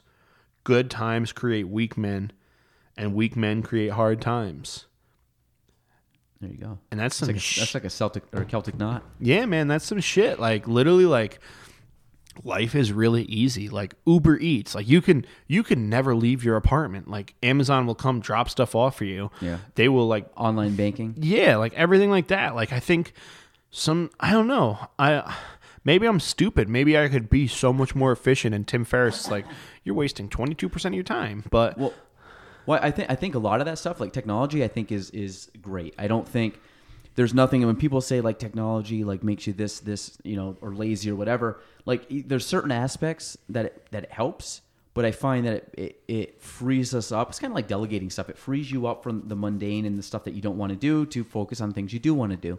And like you talked about, you know, not like there's times I'm working like I don't to be honest I don't want to go out to go get food and bring it back and eat like that whole process could take 20 minutes you know I'd rather work for 20 minutes and and you know you know get get I say get delivery but you know what I mean it's just there's certain aspects of that but then I also think it gets to the point where you know some people just use technology from a I think more of an entertainment purpose. Um, I use it, you know, obviously like I watch a lot of videos and stuff, but a lot of it is to get better. I mean, I watch a lot of how tos and self help, not self help, but like uh, you know what I mean, like um, things to learn and, and always always being a student and learning. Not so much watching the newest season of yeah, whatever the whatever, stupid show whatever is. the yeah. show is. So um, Well, I feel like that's like creating versus consuming. Like if you try and if you try and create more and make stuff versus just consuming, and even like reading. Like I really, I literally feel like reading makes you so fucking smart. Like I don't know what it is. I don't. I don't think it's the same with audiobooks. I really think that reading is different for you than I, audiobooks. I try to read. Um, I've gotten in the habit of reading more this year. I think I'm going to end up reading between between 12 and 15 books this year, which for me is pretty good. It's one a month. That's not like a you know I try to read every day. Next year, my goal is I would like to do two a month, so 24. I gotta bump mine up. But I think, um, I mean, think about it. I, I got a pretty. I, I mean, it's not huge, but the, You got a nice book cabinet, man. Have you read all the books in there? no. I probably have like 50, 60 books there. I That's not probably bad. have read. I should start keeping track of the books that I read. probably 20 or 30 of the uh, maybe 20 I, I bet you probably a third of, of what's on there i've actually read but i would like to get through probably all of them in the next two years but what I, I was talking about before i mean just life like i'm on my phone all the time and not not from the standpoint of like I'm on my phone like doing just like entertainment purposes, but like I, my work revolves around being in contact with people. I feel like we So- use that as a crutch, though. We're like, oh, I'm making money on my phone. I gotta. Well, I, I mean, but I, I, I think I really am in the sense that if you asked me today, if you told me I would have no clients or no people in business reach out to me for a week, I would shut my phone off for a week. Like I, I don't need it. I, I enjoy other stuff, but reading gives me that outlet every day where I can just kind of zone out, turn my phone off. I try to read for say half hour, even 20 minutes, 40 minutes, depending on what I can get in. Um, and it allows my mind just to decompress, allows me to focus on something kind of like we talked about before, doing just yard work and stuff. Like I, I think it allows, it gives me an opportunity not to be distracted. I can zone out. I can do my thing. I can read, try to learn something in the process. Even if you read fiction and it, it's a it's a it's an entertainment thing, I still think it allows your mind just to kind of slow down and not be by the flashy lights and sounds and things that we that are surrounding us at all times. Um, so I, I don't know that that's I don't know where we were going with any of that, but that's I think We can go No, wherever we want, my man. thought- That's the best part. because it because again it's Well, think about actually- oh, sorry. Go ahead. Go ahead. like when you when there's a TV studio or someone who has money behind you, they have an agenda and a goal. Like that's I think like the beautiful thing about podcasting. Like it's just me and you. Like we don't have to answer to anybody, and that's like No, and I there there was no script. I, I, I and again, I, we talked about this before. I, I I'm totally winging this whole thing. I, I'm sure there's gonna be a lot more structure as I get more into it because I'm, I'm sure by episode seven you have more structure than you did in episode one or two. yeah. Like I think with yours, I didn't even send you an email for like the format or anything. Well, I think you did, and I just said, "Don't worry about it. We're just gonna we're just gonna roll." And I and it was good, and I think I'm sure we I could have done a better job. I mean, I'm writing stuff down and Matt's talking that I want to tou- go back and touch on. Um, but I think you know we'll probably as we get better into this, we'll have more. I said more consistently, get some more under our belt. We'll we'll get a little better, and they won't be as as so random as they probably are. But I like that. I like the random spot spontaneity. Spontaneity. Yeah, I think it's good to just have a few bullet points. Like you had, like you probably knew, like I want to talk to Matt about the farm. I want to talk to him about the mortgage business. I want to talk, like just a few bullet points makes Yeah. it a lot easier. Versus if you try and make it like super structured and oh, I gotta hit, I gotta. Well, Matt didn't say where Sarah's from yet. Like you gotta, I don't know. Yeah, and there, there and, and there's yeah, and like I said, I'm I'm learning, and there's times I was like wanting to butt in, and then I got to remember that it, it's it, when people talk over each other, it's not good. So give us each our space to talk and, and, and do our thing. But switching over in gears, and we can, you know, like I said, maybe we can end here, or get close to ending here. Um, what are we going to call this show? What am I going to call this show? Not you. I mean, it would be great if me and There's you did. probably a, only we did a co-host. If we we had a co-host show, but that's not yet. Maybe, maybe in the future. Probably only like maybe six people in the. world. No, does everyone know about? BDE? We're not going to bring up that. we'll leave that to the imagination. All right. we got to keep it. You got to keep people wondering. But um, no, we're not calling it that. But actually, some of my friends, if they actually listen to this, they'll- they'd be dying laughing because they know what that is. But um, I I think I I, think I, wanted my name, something with my name. you don't so- make it the Gaelan Trombley experience, So, dude. the, so, so You can't so, do that. So. Matt, so Matt, so the other day I'm like, Matt, what am I going to name this podcast? And he goes, I don't know. My first thing is, I'm just going to call it the Gaelan Trombley Experience. And he goes, because Joe Rogan has that, and I think it's kind of cool. But again, it's total ripoff. it's such play hater. It, it's it's You're su- play such, hating such, a- hard. such a ripoff. And then I was thinking just the Gaelan Trombley show, which honestly I think will probably be it. But I don't know. What do you think? What do you got names? Because Craigcast flows. I do like using my name just for for.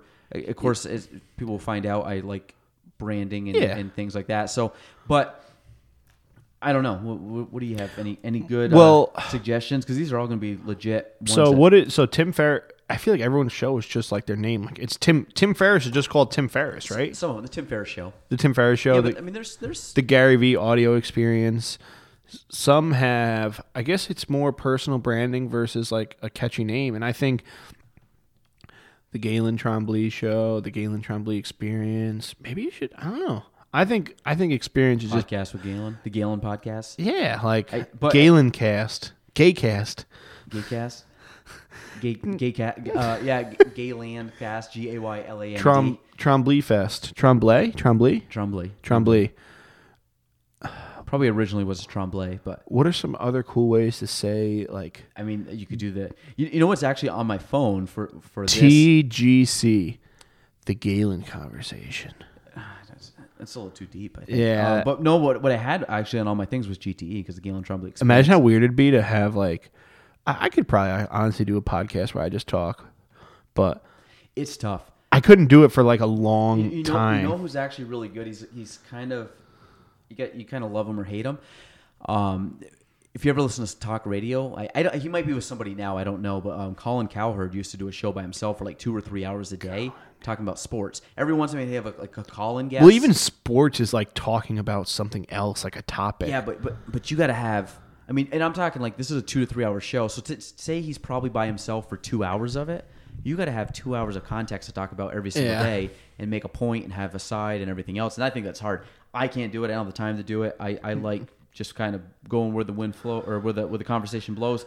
But um, yeah, I mean, like I said, the podcast name, no clue. I will probably by the time you hear this, I'll hopefully have something picked out. GT like Gaelan talk, Gaelan and friends. Gaelan, oh, Gaelan and friends. I like that. Yeah, just like hey guys, it's Gaelan Gaelan, and and friends. Yeah, but then, but then, I, but then again, it's not like everybody's not like. Yeah, like we, Like, I- not buddies, pal. Well, like some people are like I might not even know. Like I might just be like, hey, this is the first time I ever talked to you, but I like I know of you. You That's what I actually mean? pretty funny. Most two of my podcasts where the first time I ever met them was literally in real life was ten minutes before Did you recording. know them before? No, Like at all? You just reached out to them. just through Facebook. Like So- I never so- met them in real life. So the guy, um, uh, who, was- who which one? Philip Page, Yeah. So what, what happened? Jameel, I'm I've met like at like shook his hand and said hi. No idea about him. yeah, I don't know. Just had him on, and then uh, Ryan Gnup. Never met him in real life. Just had him on. yeah, um, yeah. I mean, a couple of those guys. I don't. I mean, like I listened to. Um, What if you do like the Gaelan audio experience? Well, no, is Gary V's called Gary V audio experience? it is the Gaelan T, the GT? Do you think do you think Gary V fucking ripped off Joe Rogan with the Joe Rogan experience? Good of. Dude, I'm gonna ask him that with Ask Gary V. Like, I want to know if that had anything to do with it or just a coincidence. Maybe I'm surprised he didn't have something more common, But he, he- he's like that. Yeah. I, that's what I'm thinking. I don't know. I think it will be just the Gaelan Trombley show, just because I'm uh, not very creative and I just want to keep it branded. Not We'll- show we'll- though. I we'll- feel we'll like sh- I feel like show is like so much well, more I, I, I think I, I might be wrong on this. convo convos with How- how, Gaelan. how many? How many? Um, GT, dude, just Gaelan talk. I like that. Gaelan talk. And like your logo would just be like GT. And Gaelan, be, Gaelan talk radio. yeah. Um, Gaelan talk. I'm gonna put that. Maybe we'll see. GT GT. Gaelan talk experience. Experience Gaelan. The Gaelan experience. I think if you don't do your full name, like you can't do the Joe the Gaelan Trombley experience. Well, I could. It has more letters than Joe Rogan though, so it has a little, little, little more mouthful to it. But um, do any podcasts locally do video also? I think North Volume is starting to do it. do? Matt Waits, yeah. Okay, because I was I was kind of wondering that because um, I would like to do that. I think it's cool. Probably I don't know if anybody will watch it, but I think it's kind of a cool cool um, cool People thing. But it, it's uh, so we'll see. I mean, we I I think it's still is this still It's still rolling? going, man. And this is again on my iPhone, so this is great. Shout out to Apple, but I I uh, I think it, it kicked off once, so there's probably like a little gap. I don't know. I'm probably gonna merge all of it. Yeah, and we'll just- see. There'll be a little technical difficulty, probably like 30 minutes in, but um, I think that's kind of cool. You know, having having that as a, like a separate little um, Should I pee again? Are we we had Matt Matt Craig. Um, one more one more pee break, and then we'll, we'll a few more a few more minutes. Um, so actually, a fun fact, guys, if you ever listen to Craigcast, which I encourage you to do, and it's now on iTunes. Um, are you on like Stitcher and stuff? Okay, so he's on he's on everything. Anywhere you can find podcasts, you'll see um, Craigcast. Um, Matt Matt is notorious for going to the bathroom like multiple times throughout the the podcast, and usually kind of does this like little hand motion to basically just tell you to keep rambling, and then he'll go to the bathroom, and then he'll come back out, and then he picks up like you've never heard. But on the Gaelan Trombley show, Gaelan Talk, Gaelan Trombley Experience, whatever the show ends up being, we have video footage, so you will see Matt get up I every wonder if single I have a medical condition. I think I just have a weak bladder. I got to work on my bladder. I used to do that. yeah, I- but that's good. Are you hydrated? Clear and pee, Dude. Clear pee, I mean, clear pee. Shout out to Coach Cassidy, bro. I've been pissing clear since eighth grade. I'm I- so fucking hydrated. I had a I had a How much water do you drink during this podcast? I- That's not what I enough. thought. Not enough. That's what I thought. not enough. As If you we're can in- see, my, if co- we're my in the coffee, desert- my coffee. I don't know if you can see this on the on my coffee to water intake is about two to one. Dude, if we're in the desert, I'm gonna I'm gonna still have you'd no. be like You'd a camel. Probably, you'd be like a camel. you'd I- probably last longer in the desert because like I- I you would- got a smaller engine because you're smaller. I, I would be. I would be. I- I would be like the the, the roadkill that the vulture scrapes up, and you'd be that camel, the Does camelback. fat, Like if you're fat, can you like would you stay alive longer? I think you do. I think you do. We should. Do you want to try that? Like just, Just go to the, eat? just go to the desert Just and see if you can survive longer. So we're gonna we're gonna go across the entire Sierra, uh, Sahara, no food, no water. Let's just go to Valcour Island and have a contest, see who can survive longer. on Valcour. Dude, that would be fun. No, that would not be fun. Yeah, it's like it would. Survivor. Imagine if they did a local Dude, let's Survivor. do on- local Survi- Survivor. Yo, that's going in my mark local, notes, dude. local Survivor on Valcour.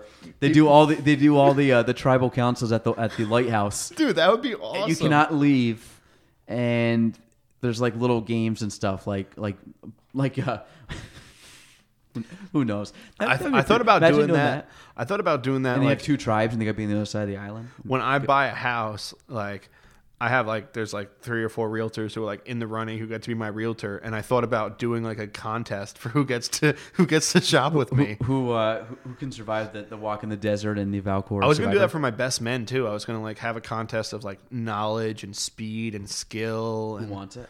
Yeah. Knowledge of Matt Craig. yeah, dude, who knows me the best? I don't know. I What's, like your, what's like your middle name? Richard, Dick. Really? Yeah, dude, I'm just three three three last names or three first names. Matt Richard Craig. Matthew Richard Craig, baby. You, you, it could be Richard Craig Matthews. Dick Craig. I might change my name to Dick Craig. Why don't you podcast? Craigcast with Dick Craig. That could be my alter ego if I ever have to do do stuff that's not PC. I'll be like, oh, and my, my cousin Dick Craig is here. And he sounds just like me, but it's a new guy. Dick Craig. Just get a guess, like number like hundred, episode hundred, you get that. Um, so, so we'll figure out the podcast name. Um, and, and f- back to Craigcast. I'll give you one last plug here before we sign off for the uh, the evening. Um, once a week, right? Yeah, Is is the goal? Yeah. And um, video at some point. Video. Yeah, I should just do it. I should just do it. You like Do what I do. because I was like, I don't want to do it static. I don't want it to be just two people, but I should just do it. And I have the wide lens thing. There's no reason so- not to. So, so we talked about before, like don't overthink it and just do it. Like th- this, this first video, I can't wait. If this stays consistent, I look back and I have a hundred of these. And I look back at the first one. This is gonna have so many hits at once we get there. Dude, imagine one, we're everybody back to famous. the first one.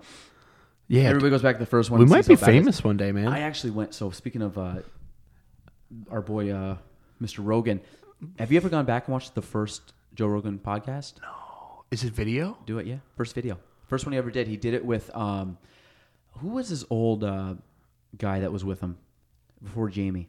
I don't know. I never went back that far. Redford, Radford, Redford. Brian Redford used to do it, or Brian? Yeah, Redford. Is it Redford? Redban. Red Band. What's his first name? Brian Redban. So I think it's with him. he used to be his young Jamie. I believe so. And Oh, I think he went on. I think the first one was just them, and it was awful. I, I'm not joking. Like, I'll bring it up.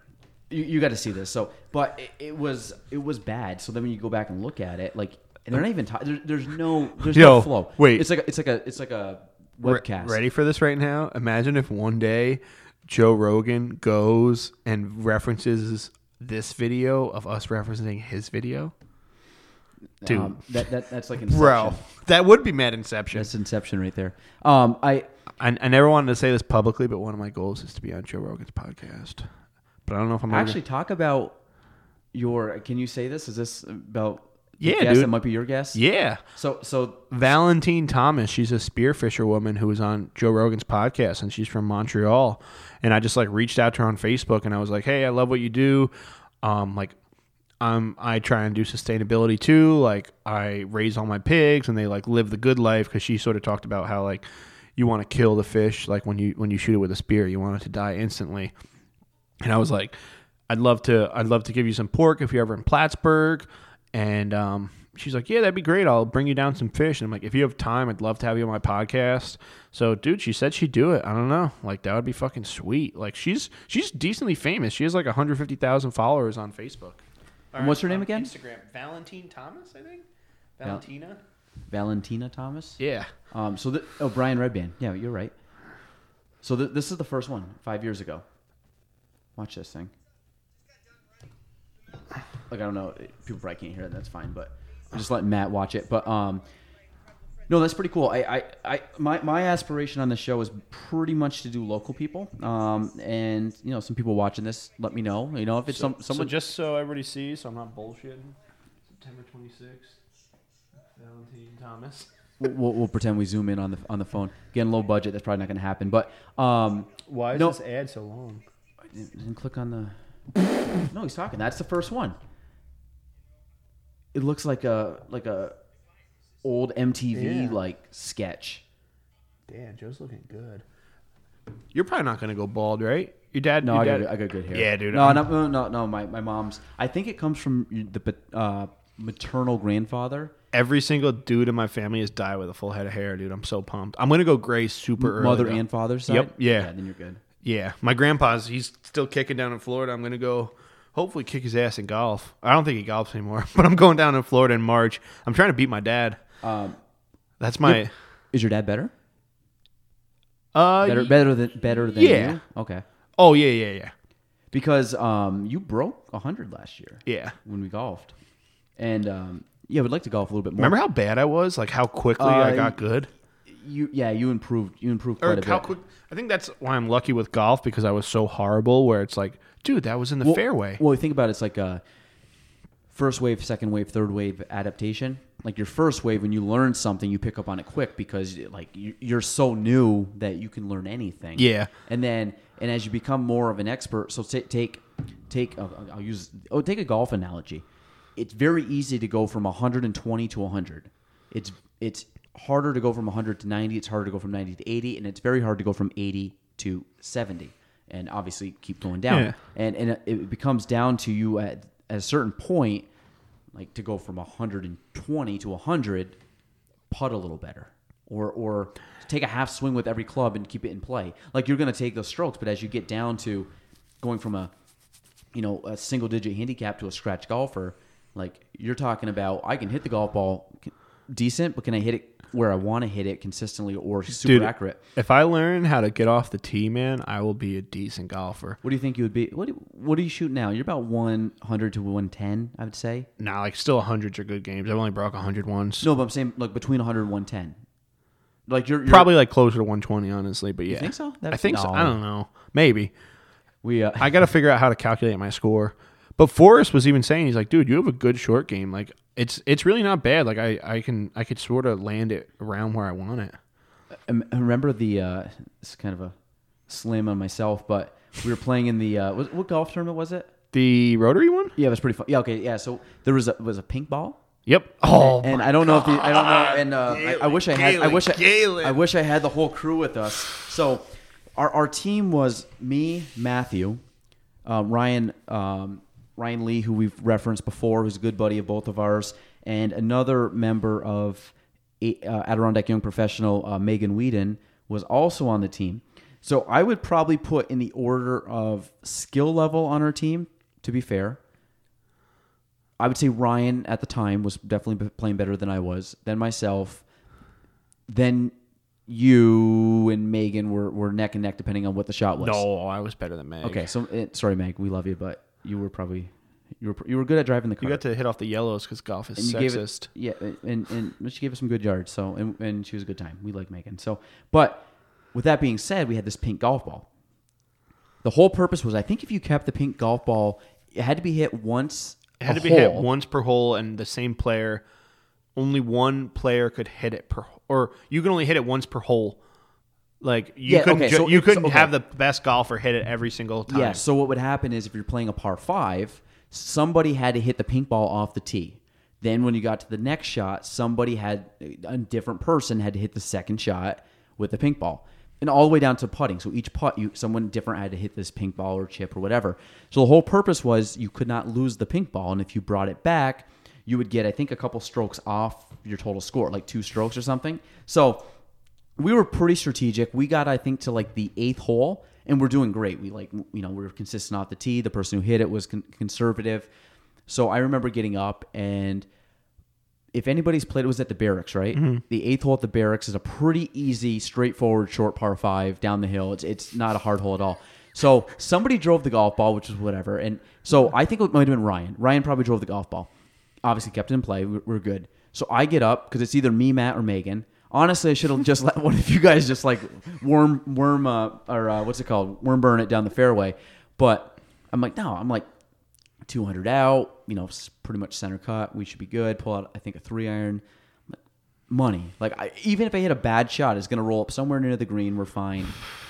I get up and I duck hook this thing into into the trees. And, and there's not a lot of trees on this on the left side on this hole. Yeah, it's only like And- 30, 30 feet wide of trees, if that. and I found it. And I was like, I'm, as soon as I hit, it, I'm like, Wait, you found it? no, no, no, no. I'm sorry, Matt. As soon as I hit it, I was like, we're We're not, never gonna find. we're not gonna find this thing. And the whole time I'm giving shit to like Matt not to lose this golf ball. And so we go walking up to find the golf ball. I'm looking, I'm looking. The whole I, I can't find it. looking all the whole over. team Big letdown. The, the whole team looked a little bit because they knew, they were smart and they knew that there was no way in hell we were going to find it. So they basically, for the next five minutes, as I was looking, were just berating me with with verbal, just just just making fun of me because I was the one that lost the pink. Every time I golf with someone who knows you, I always bring that up. I'm like I and, and, and to be fair, I back in my my younger days, I was a, a, a decent golfer. Um, I played it all the time, and I typically would go rounds without losing a golf ball. No, I couldn't keep the pink ball in play. So that that was a that was kind of like a just a, didn't you know just a story for your enjoyment. It's a life But, lesson. Don't um, lose the pink ball. Don't don't let me hit the pink ball. yeah, never make yards out with a three. Never make fun of someone else's pink ball because you might lose your own. Yeah, so the rest of the team came through, and needless to say, we did not win the golf tournament, and we did not end with a pink ball, but it was fun. We had a good time. Um, so Matt Craig, because it's getting late, Yeah, and I gotta, I haven't ate at all today, which goes back to our eating thing. I've been eating like crap, but um, so we're gonna end this here. Um, this, this was fun. We had a good time. I think the the video footage Video's cut out going. once, so I'm actually excited that we can maybe put this up on YouTube. Um, we will try to come up with a name. I will try to have everything kind of up and running. Probably, I would say a month, right? Yeah. Get a few episodes under my belt. Um, so I guess we'll end it. I have really no clue. You know, obviously, if you guys like it, You got to give me a closing business us highlight. Oh, we, oh, oh, All right, oh. all right, all right. I'm not, not that. I'm not that new. I'm not that new. We'll, we'll close you out proper. But um, yeah. So if anybody does hear this and you guys do like it, you know, if just if you see me mention it, that'd be cool. Um, but like I said, I'm doing it more just to have fun, um, meet some new people, talk to some people, um, get to know some of my friends even better. And you know, if you guys have any suggestions, obviously I'm open to any input, uh, good, bad, ugly, that um, could make the show better. Um, if there's anybody that wants to be on the podcast, let me know. Kind of at this point, just kind of open. Um, and I want to thank Matthew, Richard, Dick, Craig for being on the podcast. Um, always, always fun. Good friend of mine. Um, it's nice to kind of have these like non like kind of you know fun little things that um, you know after work and uh, so I'm gonna let Matt kind of do a plug. Where can they find Matt? I'll where they can through all the and- and, we'll, we'll just uh, Matt will let you know where to find him so you will not miss out. And if you ever see Matt, Matt's a great guy. Say hi to him. Say hi to me, please. I need friends. I'm so alone here. Just hang out with Gaelan. So, so uh, before I do that, you just said that you want to have your friends on here. I want to find like an enemy around here and have them on and see what that's like. I'm just thinking out loud, but that's that's for another topic, another time. So we'll give suggestions if you think Yeah. you're an enemy of Matt. Please, please subscribe and or You know please, who you are. Please send the if you're those people that he waited on at, at Texas Roadhouse many years ago, we would love to have you on the podcast. Oh, I'm sorry, Chris Lopez. I haven't forgiven you for busting open my lip in high school. But if you want to be on the podcast, yeah. But so my Matthew Craig on Facebook. My main Instagram account is it's Matt underscore Craig. My podcast account is at this is all for Instagram at Craigcast Podcast. My podcast can be found on iTunes, Stitcher, iHeartRadio, Google Play, um, Castbox, and basically wherever you listen. Don't you say something, Gaelan? And basically wherever you listen to podcasts, at Craigcast, at Craigcast, at Craigcast. My farm can be found at 219 Green Street, Keeseville, New York. Um, if you want to stop by, just give me a call before. I'll make sure I'm not killing something that day.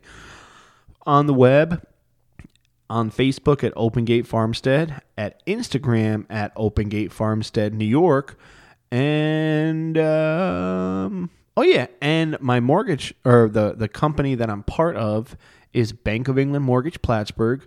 No, not that England, England, Arkansas. We can be found on the web at plattsburghmortgage.com, on Instagram at BOE New York, and Facebook Bank of England Mortgage Plattsburgh. If you ever have any business questions, you're not sure what to do with student loan debt, credit cards, whatever, hit me up. And if you want to buy a house, the 80 KYP team will will get you in there. That was great. So, uh, so Matt did that all by memory, which was pretty impressive. Um, so I was actually just about to tell you, I was, I was laughing in my head. I'm like, I never hit record. Imagine that. Imagine that whole thing. No, it's good. I see that it, it, it's actually recording me looking at it the whole time as a nervous wreck on episode one. Um, yeah. So if you guys have any questions, suggestions, um, you know, anything like that, we're open to it. Um, you can find you just went Matt's laundry list of, of names. I have two. Um, I don't do much else. I don't. I I, I just do real estate. So um, you can you can actually just find me at uh, Gaelan Trombley on Instagram or Facebook. At, I don't know. Type in Gaelan Trombley. It's a picture. You'll find it if you You'll find Gaelan it. There's, there's Trombley. not a lot of Gaelan Trombleys in the world. Um, I think that's it. Let me just say, Instagram, Sha- Facebook. Shout out to Crew. You're much more than just a realtor. Yeah, my, that's my that's my little guy. He turns one one on Christmas Day. So if you, you're hearing this before Christmas, he is going to be turning one. If you hear this after Christmas, he has turned one. Lo- love him. Shout out to Crew. Great little guy. Um, all right, that that's the first official podcast of the yet to be named Gaelan Trombley Show, Talk Show, GT Talks, Gaelan Trombley Experience. Uh, if you have suggestions on what you want the show to be called, let us know. Um, it will get better. Trust us, folks. Stick around with us. Um, all right, Matt Craig, thank you very much. Thank you. We out. Thanks for listening to the Gaelan Trombley Show. If you want to reach me, you can go on Facebook at Gaelan Trombley, on Instagram at Gaelan Trombley, and on YouTube at Gaelan Trombley. The spelling G A E L A N T R O M B L E Y.